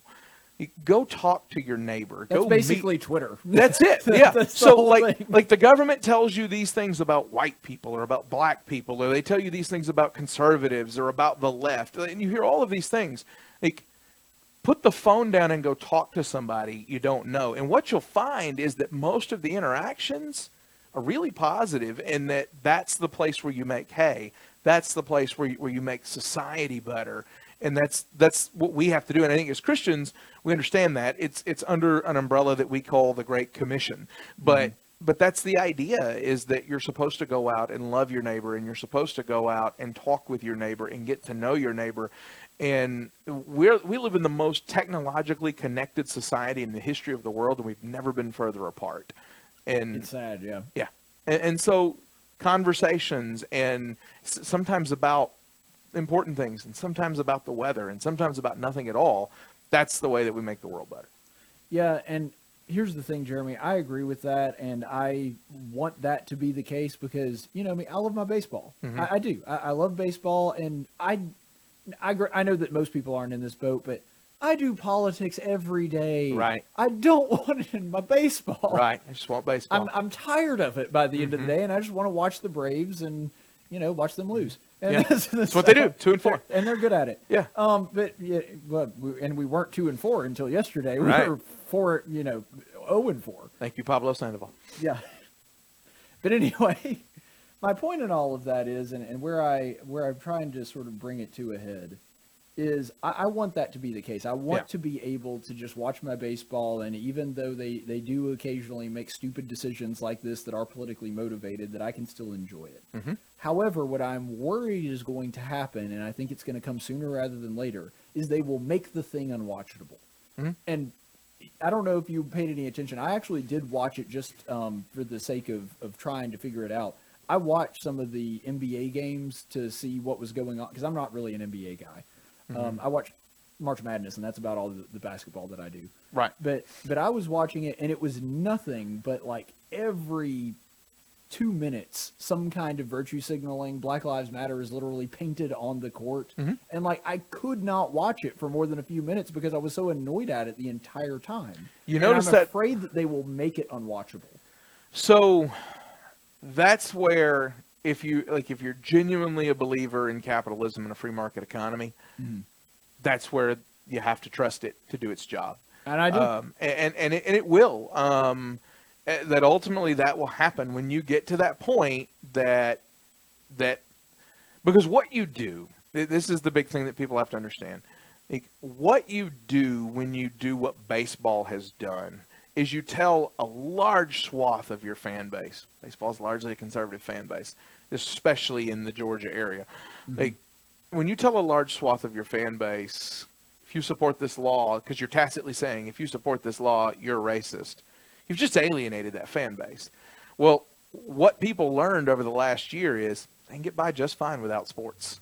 They, they had a year without them. Yeah, see, They that's can- the thing. This is the dumbest possible time Right. to do it because people are out of the habit right. of watching it. You- You're supposed to be trying to bring people back, and now you're alienating them. They can do just fine without sports. That's not a problem at all. And so when the bottom line is affected, and it's going to happen, that's when everything swings back. Uh, and it's it's not a fun swing of the pendulum right now, but it will swing back, and and it it'll be fine. Like baseball's problem is, as I outlined earlier, COVID, this nonsense, probably a lockout or a strike. hmm I don't know if baseball can recover from that. There may be no baseball. You don't have to worry about wokeism in your baseball. There may not be baseball. And so that's their problem. Well, being a believer in the free market, I don't think that that will happen because if there is a desire for something, the market will create it. Now, it may. Well, they're killing the desire for. It's the issue. Well, that's true. yeah. But what I'm saying is, if people genuinely just want to watch baseball, Mhm. and I think that there will always be a, a portion of the American people, it may be smaller, um, but there will always be a portion of the American people that want to play and or watch baseball. Right. I think what's eventually going to happen is even if it, it takes a different form or it's called something else, you're going to get baseball in some form. Yeah. Because if but it won't be Major League Baseball. Maybe It'll not. be something else. It and and that's be. the the reality of that threat existing is what keeps corporations from going too far. That that's the whole idea. Um, so if if there's a threat of something else, there's only so far that baseball can go. If there's a threat of something else, there's only like you've seen it now with the NBA. All the stuff that was on the court and on the jerseys, it's not there now. Um, now it's basketball. They they took away because they realized they had gone so far in one direction. I think the So- NFL's starting to realize that Right, too. Um, right. And and that amazed me with the NFL because um, you probably know the history of this a lot better than I do, but uh, they actually made a conscious decision at one point. We're going to be more American even than baseball. Right. And th- their logo is red, white, and blue and looks Right. like a flag. Right. Um, I mean everything. They they did all kinds of salutes to the troops, Mm-hmm. um, all of that stuff, and then they just literally threw it all away within the span of about five years, Mhm. To where they were even afraid to do anything patriotic. So why would the NFL, when it did all of that, Yeah, choose to do that? because again, it all goes back to profits, and they were afraid they were going to lose their profit if they didn't allow that to get, take place. Right. And now that it's not exceedingly profitable anymore, in a post 9/11 world when patriotism was was at an all-time high, Right. that stuff made sense. It doesn't make business sense to do it now, so they don't do it now. Which goes back to the point of corporations don't actually have ideas, they don't actually have beliefs, they don't actually have souls. They they are out to make money. And so any decision that baseball makes it makes because it thinks that's going to bring it more money.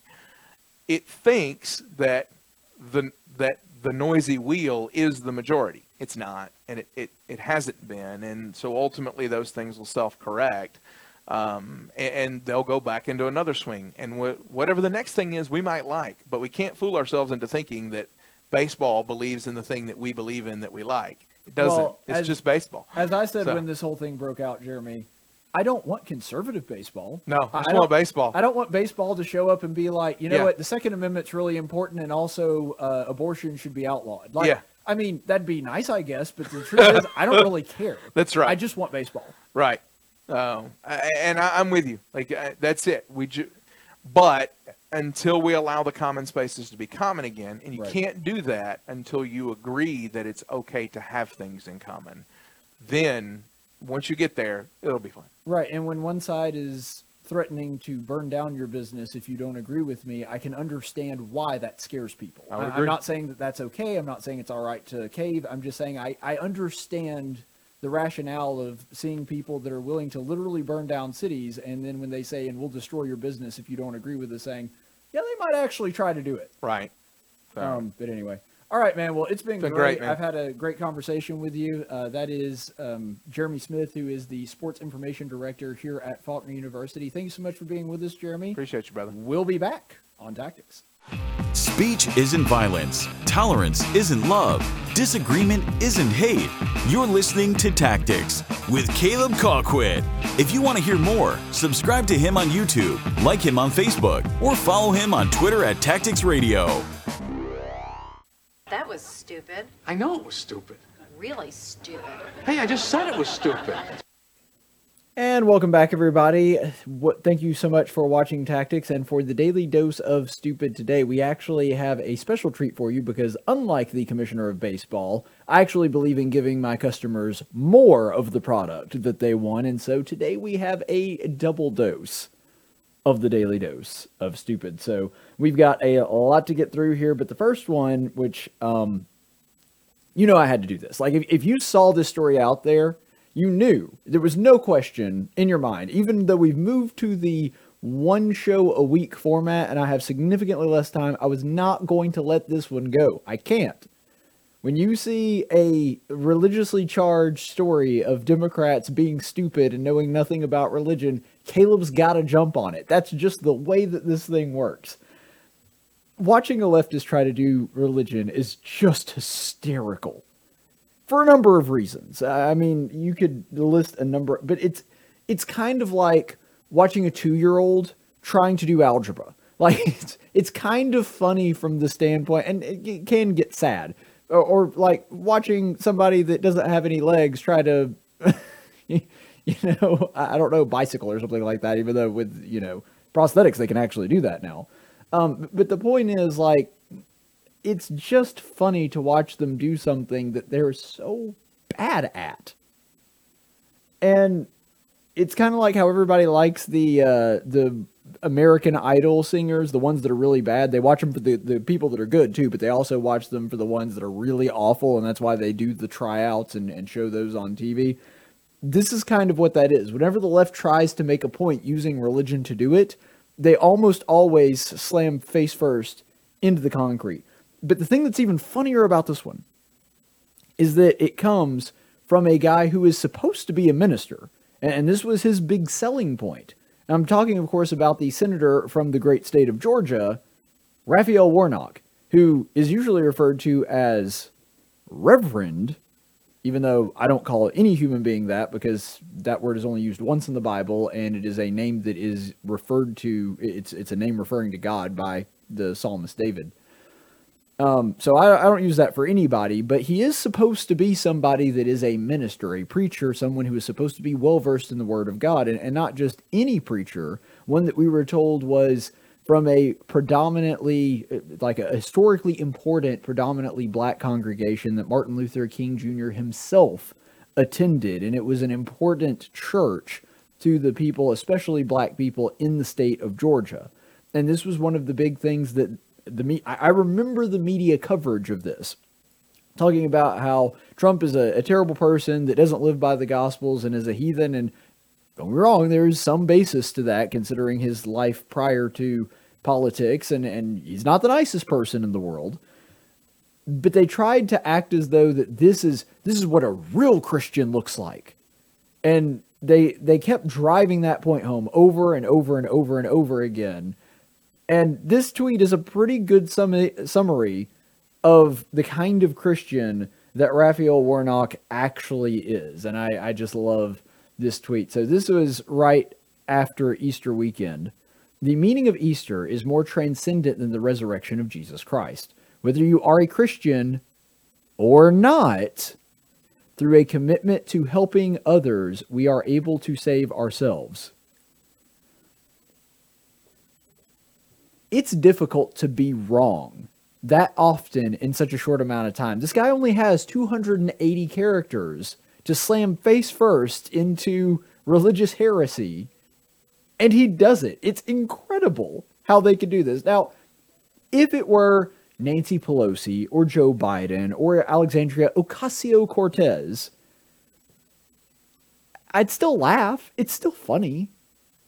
But I expect it from them because that's what I've come to expect from them. They don't know anything about religion. They, they try to wheel it out every now and then when they think that religion actually teaches something that would be beneficial to their cause or might convince people to go along with their political narrative and then they throw it back into a closet the second anybody mentions anything that might be inconvenient for them politically like they, they never want to talk bible and say you're a bad person for talking about the bible when it comes to things like for example gay marriage or transgenderism. They, they no Bible allowed then, but then whenever it comes to something that they think doesn't mean it does, but they think religion is on their side when it comes to things like welfare. They say that well, the Bible talks about taking care of the poor, so let's let's pull the Bible out now because it, right now it fits the political agenda.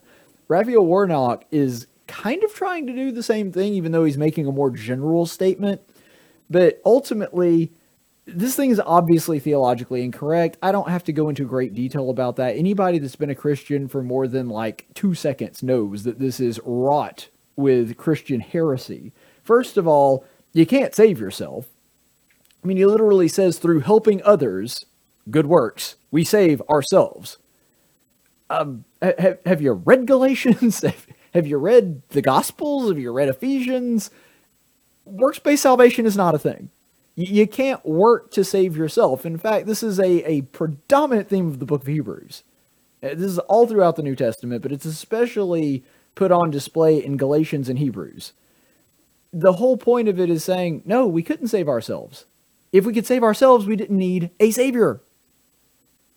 The whole reason Jesus came is because we can't do that. I mean, it would be like um, the lifeguard swimming out to wherever you are in the pool while you're drowning and be like, no, no, I'm good, and just swimming back to shore. Okay, well, then you didn't need the lifeguard. The lifeguard being there was completely pointless. There's no reason for that person to swim out to save you if you're ca- perfectly capable of saving yourself. And so, it, obviously, it's theologically stupid. And the other side of that, of course, is that Easter is for people that are not Christian. The resurrection of Christ is for non. No, that's not how that works. Jesus said, I am the way, the truth, and the life, and no man cometh unto the Father but by me. Anybody that comes by a different way, anybody that tries to get into where the sheep are by any way other than me, he is a thief and a robber, and he will be cast out into utter darkness. I mean, you could quote scripture all day long talking about Christianity's exclusivity.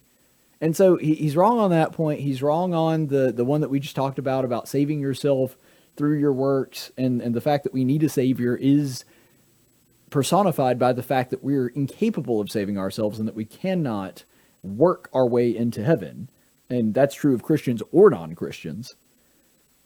But a lot of people would probably look at this and do exactly what they would do with somebody like Nancy Pelosi, like AOC, like Joe Biden or other people that pretend to be religious when it suits them and then pretend not to be when it's not. I don't think that this is the same case, and it's partly because this guy is a minister. It is not humanly possible for somebody that has supposedly been trained in Scripture to have missed this. It's just not.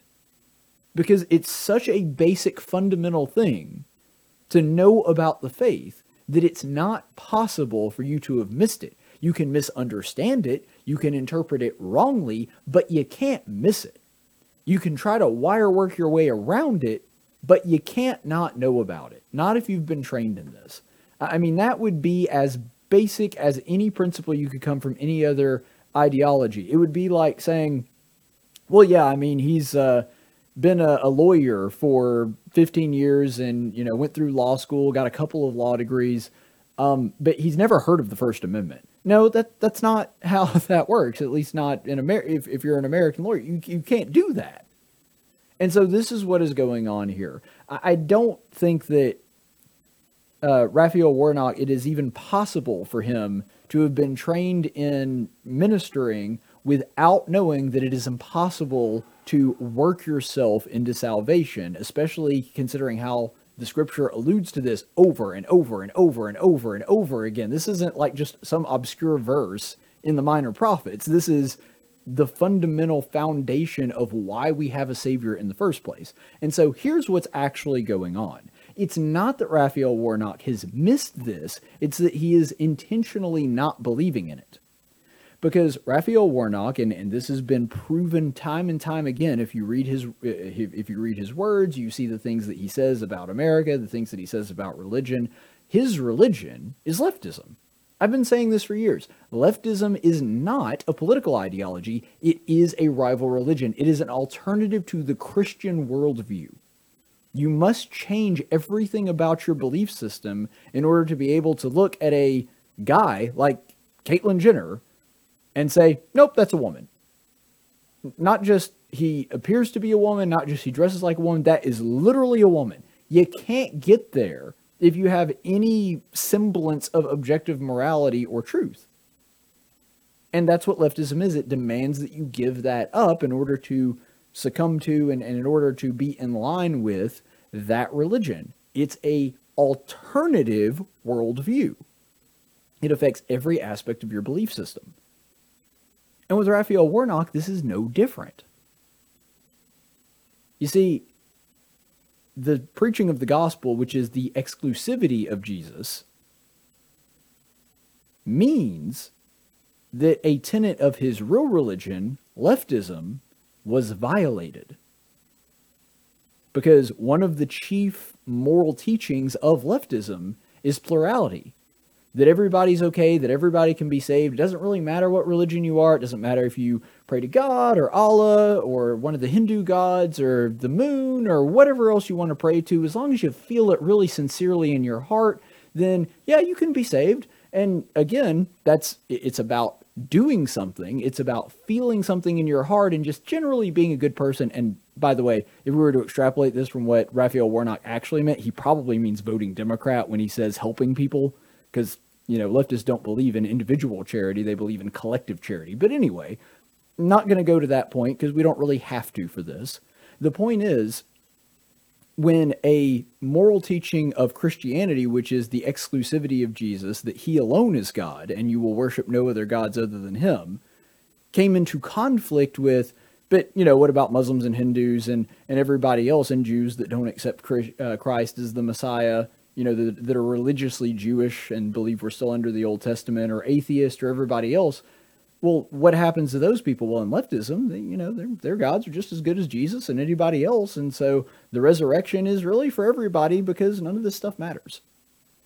See, that's the value system of somebody on the left. And when Raphael Warnock's belief system of leftism came into conflict with a moral teaching of Christianity, leftism won out because that's his real religion. And this is ultimately goes back to the idea behind leftism in general. Because it is a rival religion, what is it? It's paganism. Paganism was inherently pluralistic. I actually somewhat alluded to this point in the interview I just did with Jeremy. Pagans didn't believe that the God of heaven was not really there. They didn't believe, oh, Baal is the one true God and God's not really. They believed that Baal was real and God was real and uh, Molech was real and all the other gods were real too. They just believed they were all out there. And, and you could be very pluralistic in that way. When somebody came up and believed in a different God, you might believe that your God is better and that your God trumps their God, but you didn't believe that his God didn't exist. and you didn't believe that he couldn't be saved by his God. That's how pagans thought. And leftism is the new paganism. A lot of people think a lot of this progressivism stuff and the socialism stuff is new and it's a it's a nuanced, novel idea. No, it's the same thing that Satan's been teaching, uh, tempting people with forever. It's the idea that we can make God in our image. And that's exactly what Raphael Warnock believes because he wants to, you know, be pluralistic, which is what his church, leftism, preaches. And so he gave up because, again, in a tribalist idea, your God does trump their God, but their God still exists. He believes probably that Christ rose, and, and I assume that he believes that Easter is something that you should celebrate, and that is a secondary religion to him, just like many people in Athens their chief god was Athena, but they'd worship Zeus every now and then. They'd they'd worship Hera every now and then. They'd worship Achilles, or sorry, not Achilles, Apollo, or or one of the other Greek gods. Uh, they weren't, you know, against worshiping other gods. They just, you know, liked Athena. That was their main god. And if Athena said something and the other god said something else, whatever Athena said trumped that because that's their favorite god. Well, to Raphael Warnock, it's the same thing. Leftism is his favorite god but he also does kind of believe in Jesus and, and the God of the Bible and whatever. And so it's just whenever they come in conflict, leftism is the one that wins out in his mind. These people are nothing but Old Testament pagans. They've got a, a shiny new coat of paint, and they may claim that they are atheistic, a lot of them. Obviously, Warnock doesn't, but they may claim that they are atheistic or secular or have moved past that. But the truth is, they're living in the same paganist system that we had back in Old Testament times. And another great example of this actually comes from uh, another Democrat who we'll take a look at what she wrote. This is in a New York Times best-selling book uh, from someone named, I believe it's Chanequa Walker Barnes, and she's a, you know, has has her doctorate in something, a doctor of jelly beans or something. I have no idea. But anyway, so this is what she wrote, and remember, this is in a New York Times best-selling book. Dear God, this is a prayer that she's teaching people to, to pray. Dear God, please help me to hate white people, or at least to want to hate them. At least I want to stop caring about them individually and collectively. I want to stop caring about their misguided, racist souls, to stop believing that they can be better and that they can stop being racist. All right, so first of all, easy litmus test here. If you're ever wondering, hmm, is that thing a racist thing to say? All you have to do is switch the race and see if it sounds racist then. Do you think that anybody would be accepting of someone that goes, Dear God, please help me to hate black people? Or, you know, just want to hate black people? That's really what I'm trying to get at. Even, even if I don't really hate black people, just help me want to hate them. It's one of the most absurd racist things I've ever heard, but this is where they have moved.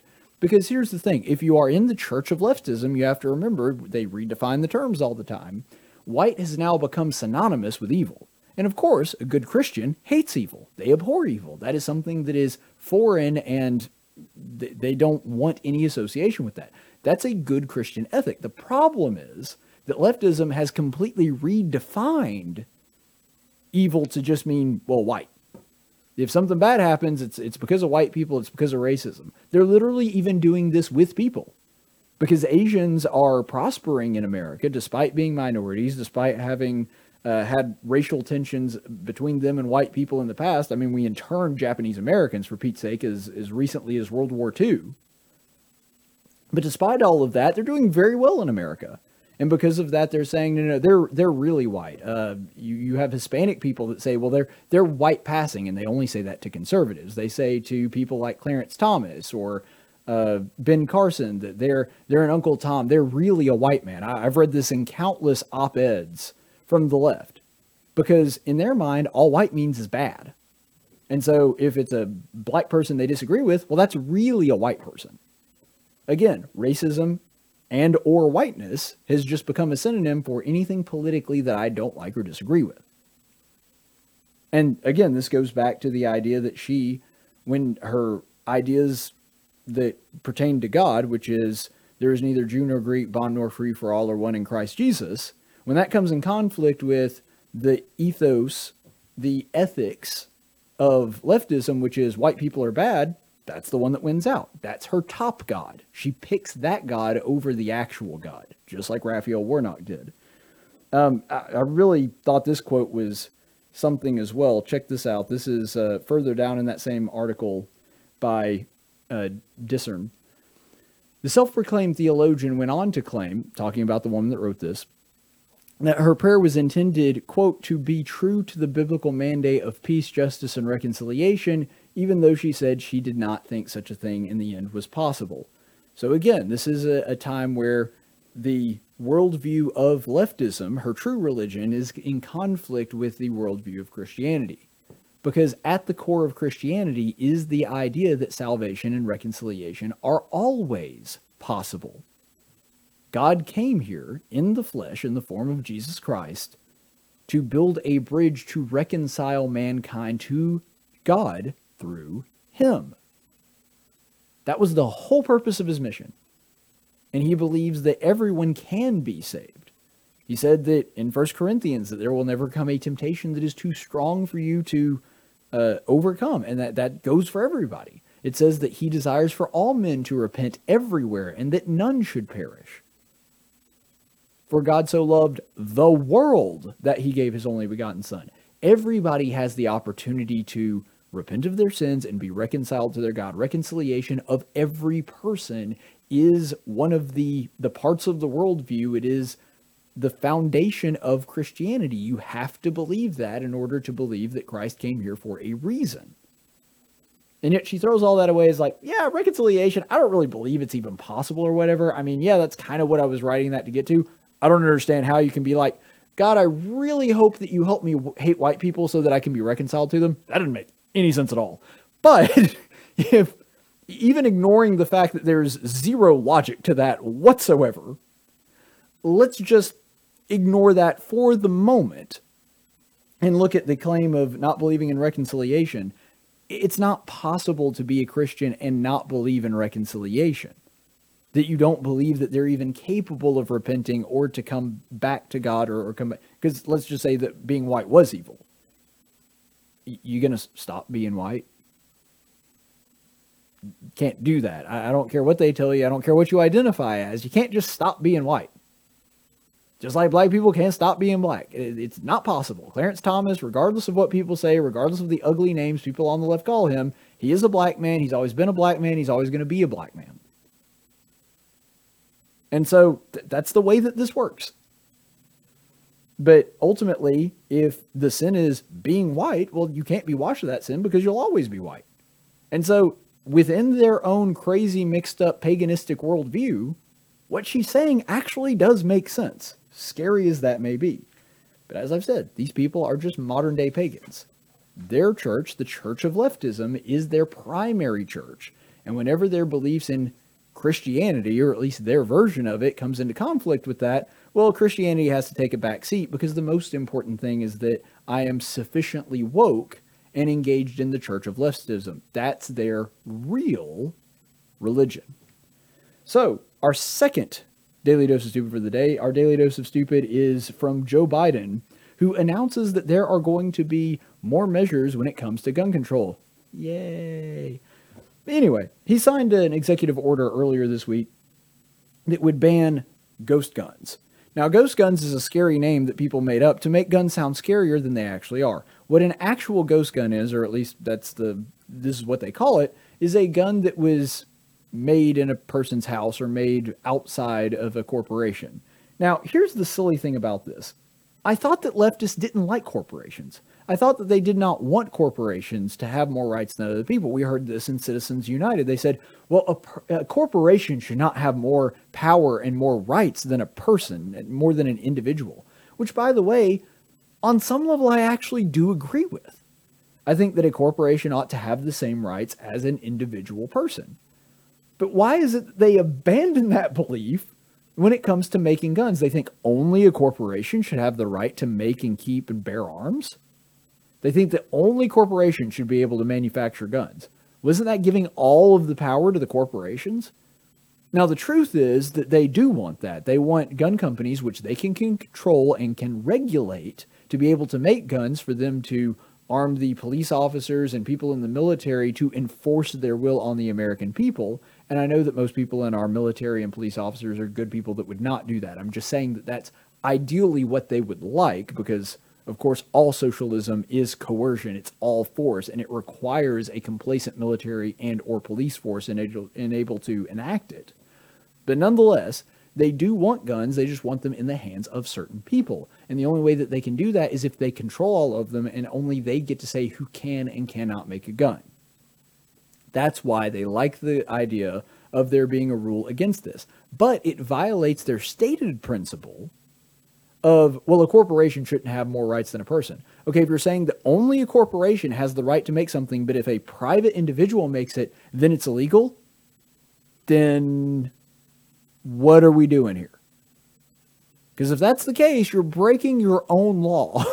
If, if that's the case you're breaking your own stated value that corporations should not have more power than individuals. Well i'm sorry if you think that only corporations should be allowed to make guns which would give them quite a bit of power, then yeah, you, you don't believe that. I'm sorry. And I know that somebody in the comment section is going to come back with, well, what about moonshine? No, actually, I'm against moonshine laws. I think if a person wants to make their own alcohol, that's their business. Kind of hard to pin a libertarian to the wall on that one. But anyway, um, that, that really is how they think of it. And they will see here's what it's actually going to. This is the purpose of this law. They do, it is about control, and they do want to make sure that the private citizen is incapable of creating a weapon to defend himself, because then they get to regulate all of the guns, and they get to regulate whether or not you have a firearm, uh, a firearm or not. But they will soon be coming after gun assemblies. So there's certain rifles and, and platforms that you can buy that you can buy them in parts and assemble the rifle yourself you don't buy the whole gun as a unit, you will buy the individual parts. And by the way, this does take some skill to do, but it's it's not terribly complicated, especially in our modern world with with mass-produced parts. You can, if you're relatively competent, buy the parts of an AR-15 slowly over time and assemble it, and it would be more difficult to trace back to you because you didn't have to go through a background check in order to obtain that since you built it yourself. So, I, I, I really don't have a problem with that because here's the thing. Do, do we know of any kind of crime where this is an issue? Because, first of all, we know that the vast majority of guns that are are used in crimes, I mean, it's, it's more than two to one compared to all other guns, is handguns. And handguns, you can't really do that with. I mean, I guess you could theoretically buy the individual parts, but really most of them aren't for sale. It would be very difficult to assemble your own handgun by yourself. And so that knocks out most of gun crime. But to my knowledge, I've never even heard of a case of a mass shooter or even gang violence resulting from somebody who was making guns. Some have been illegally modified, but as far as just straight up making a gun, I, don't know of any cases of that. There are probably some out there, but they're so minuscule that I've never even heard of them before. And so this does nothing to help solve gun violence, does nothing to help prevent mass shootings. I don't know if there's ever been a mass shooting in the history of this country that was committed with a ghost gun. But nonetheless, this is what they push forward. And then Joe Biden, when he's announcing his new gun control measures, I mean, as to be expected, he kind of falls all over himself. Take a listen. Nothing, nothing I'm about to recommend in any way impinges on the Second Amendment. Oh, I bet it's going to. Phony arguments suggesting that these are Second Amendment rights at stake from what we're talking about. Are they? But no amendment, no amendment to the Constitution is absolute. You can't yell crowd. You can't yell fire in a crowded movie theater. We call it freedom of speech. From the very beginning, you couldn't own any weapon you wanted to own. From the very beginning, the Second Amendment existed. Certain people weren't allowed to have weapons. Also not so true. the idea is just bizarre to suggest that some of the things we're recommending are contrary to the Constitution.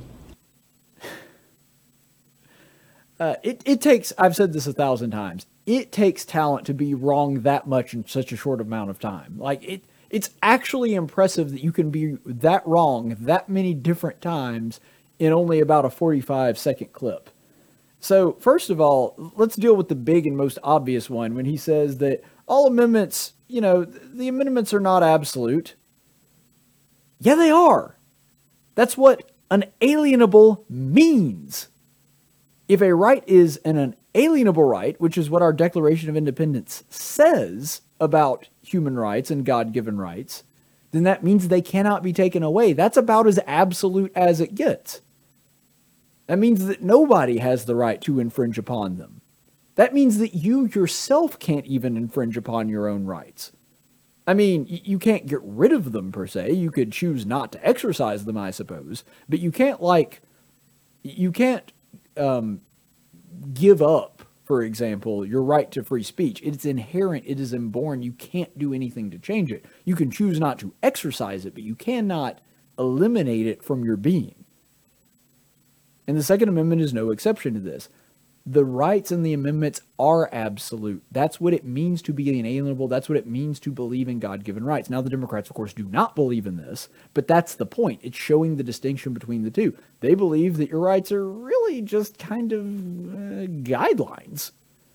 Maybe we should hang on to them, but yeah, let's make some exceptions because it's not like, you know, they're absolute or in concrete or anything. No, no, they are. That's the point of it being a right.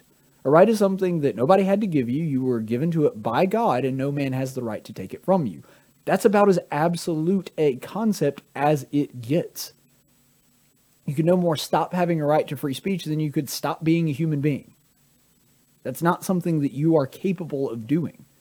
And it's not something that the government the government should recognize those rights and protect them. But even if they infringe upon them, they cannot remove them from you. And that is really at the end of the day, that is what is un- the most important thing that he says here. But Joe Biden does not believe you have rights. He does not believe your rights are inherent. He does not believe they come from God. The left believes that rights come from government, and because government gave you those rights, they have the right to take them away at any time they want. And that's exactly what they plan on doing. If he didn't believe that, he wouldn't be doing this. And I love that. That brings me to my my second sort of observation here.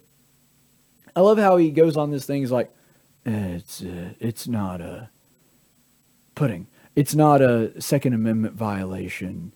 Uh, the uh, the idea that this is a Second Amendment violation is is ridiculous and it's phony. It's a phony argument. Also, no right is absolute. Come on, man. I'm like, wait, but you just said that. What? You say this isn't a violation of the Second Amendment, and then you go on to make the case that, but if we do violate the Second Amendment, it's okay because it's not an absolute, right?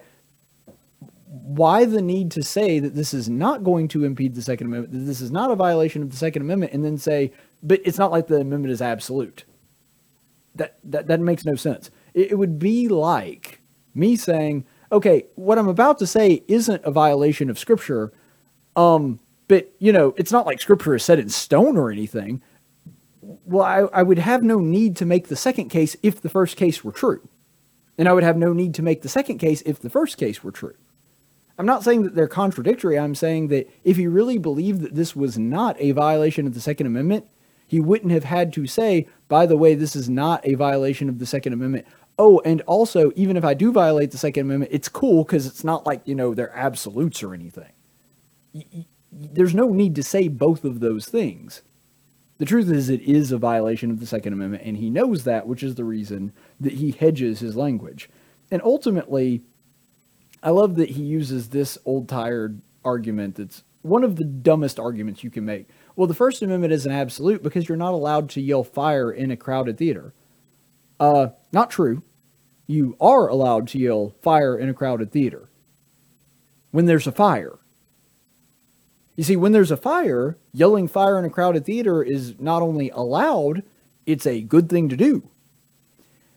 When you yell cr- fire in a crowded theater and there's no fire, what you are being prosecuted on is not the fact that you said the word fire or that you exercised your free speech. It's saying that free speech cannot be used as a shield to allow you to incite a riot in the same way that you're not allowed to incite a riot using other terms, like, you know, FunnyMaine did in, in Birmingham saying we need to tear some bleep down. You're not allowed to use free speech as a shield against committing another crime. If, for example, I hire a hitman and all I told him is, I'll pay you X amount of dollars if you kill this person for me, and then they go out and murder that person, I can't say, oh, well, free speech. I didn't actually go out and kill the person. They're not prosecuting your speech, moron. They're prosecuting the action that you use to hurt another person. The speech is not what is under fire here. And so that's not a loophole or an exception to the First Amendment. It's just saying you can't use the First Amendment to justify committing other crimes. like you can't use that as a shield. In the same way that you couldn't just run up to a random person, shoot them in the face, and go like, I have a right to keep and bear arms. You have a right to keep and bear them. That doesn't give you the right to murder people. You can't you can't commit crimes and then use the amendments as shields. That's not what's going on here. He's saying that your right to have the thing in the first place should be curtailed. That's completely different than what Joe Biden is suggesting here when it comes to gun control. And it's I, I, hate that stupid fire in a crowded theater argument because it's so easily broken, and yet people continue to use it over and over again as though it's a good argument. Uh, but also another thing that he said, he said, well, you know, back at the, the time of the founding, it's not like people um, could could just have any weapon they wanted. Um, yeah, pretty much they could. Uh, let's observe this first of all the, we often hear this talking point from the left. They say that, well, the First Amendment was only supposed to be used for things like muskets because that was the standard weapon of the day. Yeah, the Revolutionary War was fought with muskets, which means that all the people that owned muskets had military equipment. And so, if we are going to make that analogous to today, if we were going to enact the same rules and the same standard that we had back then, then everybody should be allowed to have an M16 rifle. Now, those are illegal in the United States of America unless you are literally a, a, millionaire and can afford the thousands upon thousands of dollars it takes to get an automatic weapons license to be able to own an M16. But my point in all of that is if the standard is going to be we need to bring it back to the way it was when this thing was written and ratified in the 1790s, um, if that's the standard we're going with, then everybody needs to have military grade equipment. But but let's take you know our mind off of the musket here for a second they act as though there were not more powerful weapons in existence and that those weapons would have been banned by the founders. The only problem is that is simply not the case. I want you to take a look at these weapons. These are all from the 1790s. These uh, were all weapons that were had been made and manufactured and invented pre-existing the 1790s. And yes, private citizens in the United States owned them. I don't know for a fact if any American owned a puckle gun. I, I can't imagine there weren't at least one or two people that had one, but the rest of them certainly were. So the first one you have up there um, on the left is the Belton flint, flintlock. It could fire 12 shots. It was a flintlock uh, style musket, yes, but it could fire multiple shots without having to reload. Uh, you have the Girandoni air rifle there on the bottom right, uh, directly across from that. That one could fire 20 shots in a very short amount of time. Then on the left, you've got the thing that looks like something out of a fantasy with all the different barrels on it. That's called a pepperbox pistol. And uh, that was also something available to the founders. And, and there were people that owned them even in the Revolutionary War and, and in the Army, and, and people that were not in the Army. Uh, and then, of course, you've got the puckle gun up there on the top right. And that you know, that was sort of the precursor to the machine gun. Now, it took a lot longer to fire a second shot than a machine gun, but the point is, you could fire off about nine shots in a minute. That was significantly faster than a musket. And yet, despite all of this, do you know how many of those were outlawed at the time of the Constitution? None of them. Not one. In fact, Lewis and Clark carried the Girandoni air rifle. This was something that Thomas Jefferson was kind of an enthusiast about, and not only allowed them to have them, he was enthusiastic about them having them. He's like, yeah, take one of them. This is something that people they they lie to you because they know that their argument cannot stand on its own. And I also ask you to consider this and, and, this idea that, oh, well, not just anybody could own a weapon and you weren't allowed to own any weapon that you wanted. I want you to consider this as well. This is a letter of marque from James Madison, you know, the guy that wrote the Bill of Rights. This is a letter of marque from James Madison when there was a private company not a government contractor anything like that, a private company that kept getting their stuff stolen from England because this happened in 1812. And they were asking him, hey, do, do we have permission to actually, you know, have cannons on our ship? Because I know we're not a government ship. And he's like, yeah, you can have a warship if you want to. We have a Second Amendment. That letter of marque was specifically given to them saying, yeah, you, you can have that. That's fine. And in fact, he said it, the, the letter was actually not to give permission for the cannons because they already had that. The letter was to give them commission, and I love this. Basically, to say that they are allowed to fire upon enemy ships if they come in contact with them, and they are allowed to either sink them or to bring those people into custody. So he said, not only are you allowed to have military grade cannons on your ship, but I'm also saying that you have my permission, even as private citizens, to basically uh, take war criminals and uh, engage in a citizen's arrest of enemy combatants in the water. And so there's no question when it comes to this that the founders absolutely, when they thought about the Second Amendment, they believed that that is something that was extended to private citizens, including military grade equipment. So Joe Biden is simply incorrect on that, just like he was on everything else. And finally, he said, well, not just any citizen could own a firearm. Uh, yeah, they could. They could. There, there was nobody that was specifically barred from owning a firearm at the time of the founding. The founders didn't believe in that. Now, there were people that were, for example, incarcerated for crimes of violence that weren't allowed to have them, but that's also true today. His law would not change that. If somebody has shown that they have been irresponsible with the right to keep and bear arms, then those arms can be taken away from those. Those rights can be curtailed based on their actions. What Joe Biden is suggesting is new laws that would uh, would be sweeping and apply to every citizen, whether they've done anything wrong or not. The founders did have certain people that were in prisons that weren't allowed to have firearms, but that's because they had already violated their own rights. They had already violated the rights of another person and thus had to have their rights curtailed.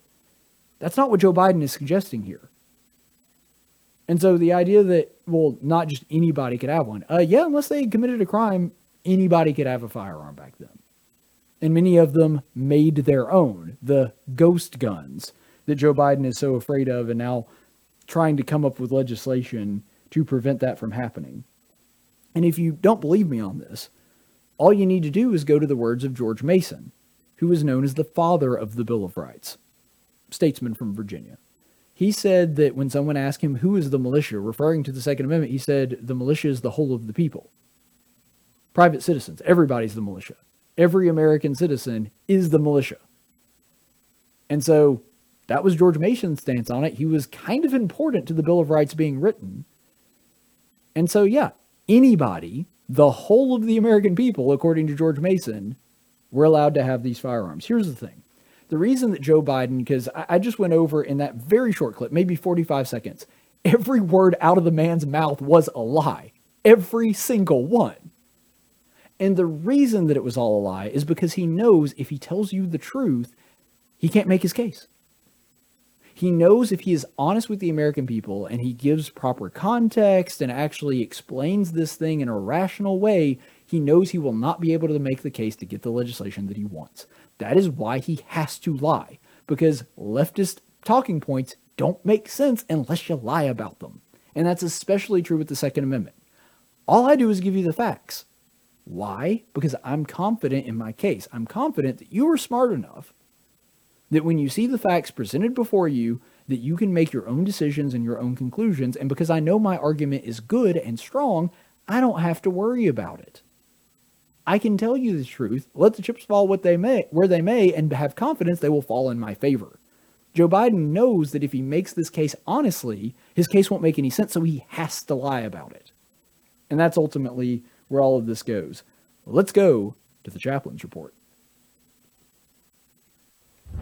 In 1775, the Continental Congress created the Chaplain Corps under the command of General George Washington each soldier was required to attend worship service every Sunday. While other armies advanced on their feet, Washington's troops advanced on their knees.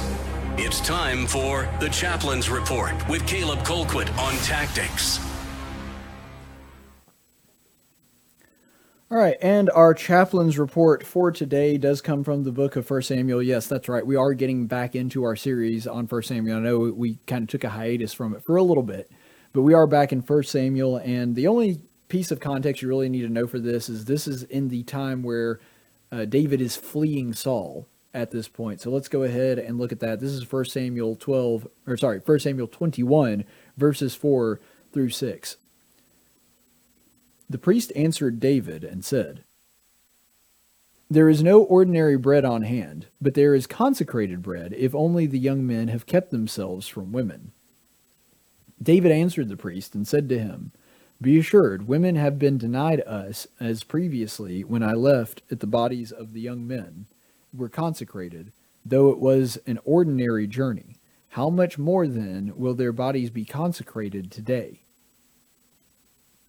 So the priest gave him consecrated bread, for there was no bread there except for the bread of the presence, which was removed from its place before the Lord in order to put hot bread in its place on the day it was taken away. So, you know the context. This is when David is fleeing Saul and he comes across a temple. He and his men are hungry. They've been running and, and been trying to escape Saul for a long time now. They got nothing to eat. And so they go to the temple and they ask, Hey, do you have any food around? Can you feed us? And the priests say, All we got is consecrated bread. All we have is the bread that is supposed to be given to us. It is supposed to be set apart, and the priests are supposed to be the ones that eat it.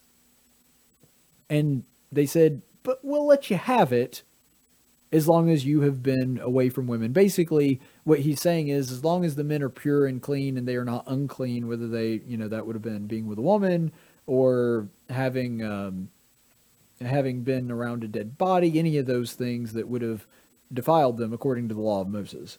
And so I find this interesting because this is a example of David kind of breaking the law and and not necessarily doing what God would have wanted, which is bizarre that a Bible hero and a man that is uh, after God's own heart would be asking for this thing to be done for him. And this is something that I, I've thought about a lot because Jesus, you remember, actually refers to this little episode in Samuel where he and his disciples are snacking on wheat on the Sabbath day. And they said, why are you engaging in labor? Why are you gathering grain basically on the Sabbath, even though all they were doing is like just reaching down and grabbing it? They weren't even like, you know, milling it or anything like that. They were just snacking because they were hungry. And so they ask him about that, and Jesus says, "Have you not read that when Jesus, when David was tired and fleeing from Saul, that he ate the bread that was unlawful for him to eat?" And so this is Jesus actually acknowledging that this is something that was unlawful, at least according to the law of Moses, for him to do. And that's something that, you know, bothers me and, and has been a real struggle for me understanding this. It's kind of a weird episode in God's Word. So I guess that brings me to the question why was it okay for David to eat this bread?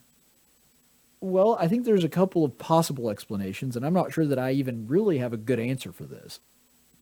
But one is that the priest offered it freely because the purpose of the consecrated bread was for the people to sacrifice to God something because some sacrifices were animals, some were things like wine and drink offerings, and then there were also offerings of bread.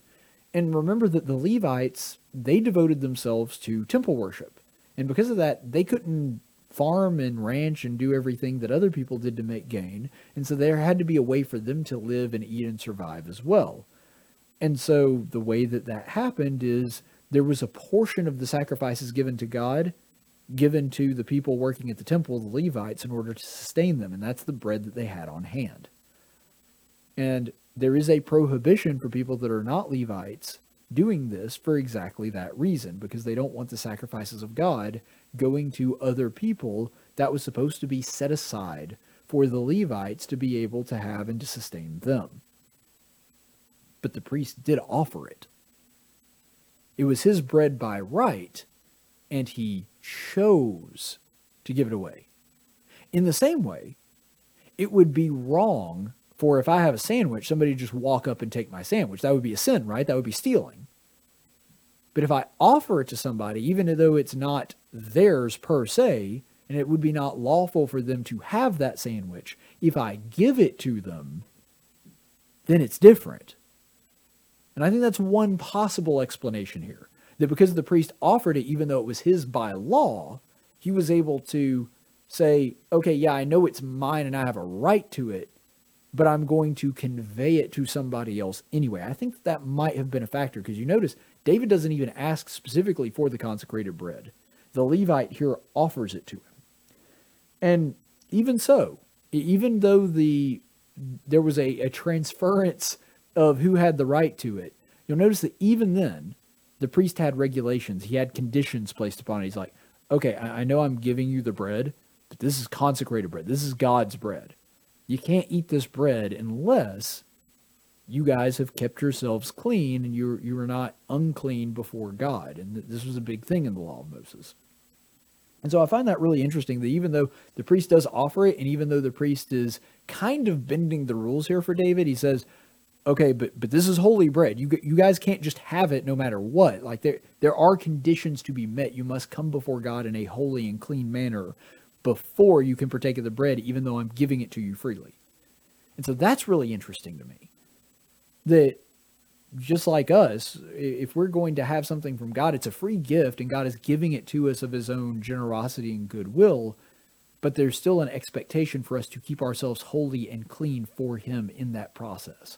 That it's not just an unconditional thing, that there are things that God expects from us when it comes to this. And I think that ultimately what was the reason for that, the, the rationale for the priest saying that, is he understood that whether he was eating the bread or whether somebody else was eating the bread, it was God's bread, it wasn't his bread. E- even if it had just been a normal day, David hadn't come by, his men hadn't come by, and he was going to eat the consecrated bread himself, even if that episode had taken place, it, it would have been God's bread then too. It wouldn't really have been his. And I think that's just a, a great way to look at it. Because as Christians, we're sometimes given stewardship over certain things. There are certain things that God has blessed us with or given to us to take care of, and we need to acknowledge that ultimately all things are God's in the end.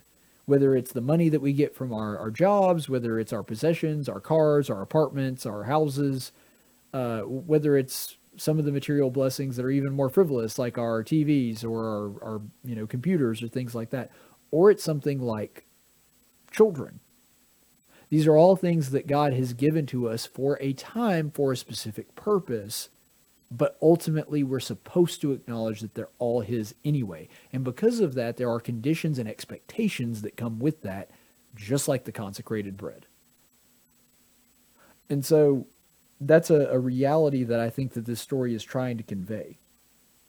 And that may also be the second reason that I think it may have been okay for David to have partaken of this bread, which is it's because it was God's bread.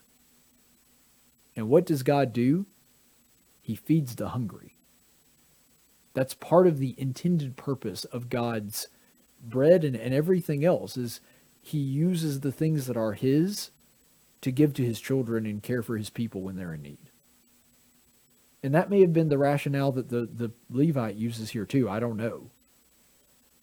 But it kind of seems like that would be a good answer because it coincides with what Jesus says about this episode later on, which is if there are people that are hungry, if there are people that need something, do you really think that God would rather those people go without? Or do you think that those that those people really do need uh, to be provided for by God? And, and I think that he was saying that look, the the bread's already there. God has already provided and so it's incumbent for us to ha- uh, adhere to the regulations and expectations that God has for us, but at the same time, ultimately the purpose of this being given to God is to do God's work, and feeding the hungry is part of that work. And so I think that that might have been some of the rationale. I don't, again, like I said at the beginning of this, I don't know that I have a really good answer. I don't know that I can conclusively say this is why it was permissible because I don't know that the Bible really provides that, and, and maybe that's intentional. I, I wish that I had a better answer, but I'm not sure that I really do. Uh, and then finally, the, the last little point that I want to make, and this is really almost more of a passing thought, but I think it ties into the bread thing. Why is it that sex was the the deal breaker here? Why was he saying no? You you have to have stayed away from women to eat this bread. Now, again, what he was suggesting here is he was not insinuating that they would have done anything else unclean, but he was saying that's really the only thing that we suspect your men might have been engaged in that would make them unclean. Because I doubt that that priest is looking at them and thinking that they've been around a lot of dead bodies or anything like that. And so that's the only thing that he suspects might have made them unclean. I, think that he could have just as easily said, well, you can't have been with any women or had leprosy or been around that or, or, or you know, um, having recently gone through a circumcision, which of course all of his men would have been circumcised as babies, being Jewish. Uh, so he couldn't he couldn't have said any of those things. But you know, sleeping with their wives would have been the first thing that he thought of. And so let's look at that for a second. Why is that the thing that would have made them unclean, even though it was something that would have been acceptable to God and within the bonds of marriage? The even sex, when used correctly, and even when it's it's something that God would approve of and God would be okay with within the bonds of marriage, that sometimes it's a good idea to abstain from that or any other fleshly desire in order to be holy before Him and in order to strengthen yourself spiritually. That's what fasting is, isn't it? When we fast, we forego our needs and desires for food for a time to be able to spiritually focus ourselves. And some people it works great for, some people they don't really see the need to, and that's not really something that's required. But there is an acknowledgement by Scripture that sometimes giving up our physical wants and our physical needs in order to center ourselves spiritually is a good tactic to grow closer to God. Uh, 1 Corinthians, for example, mentions that there were couples that would abstain from being with one another, and these are married couples, for a time in order to grow spiritually and then would reconnect. And Paul actually advises them not to abstain from sex for too long you know, lest they they create a spiritual problem for themselves and and you know might accidentally lust. And so the the Bible acknowledges our need for this. It acknowledges that we have a desire for it, and it actually even weirdly enough in some uh, scenarios suggests that we need to engage in it in order to keep temptation at bay. But it does also emphasize here that there are also times to forego it in order to focus on our spiritual bodies and our spiritual capacity and try to uh, get in a more spiritual mindset rather than worrying on our physical one. And so that's something that I find uh, I find very interesting about this little episode. But I think if we were to tie a bow on all this, sometimes it's important to realize that not even a great need outweighs God's law.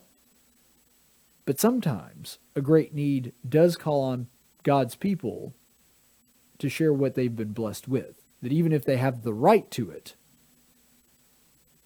that they can give of themselves willingly. And isn't that exactly what Christ did to give of himself? That even though he had the right to take up his own life, even though he had the right to say, No, I don't want to die for everybody else. It's it's not fair and I don't want to do it. That he chose to give of himself anyway.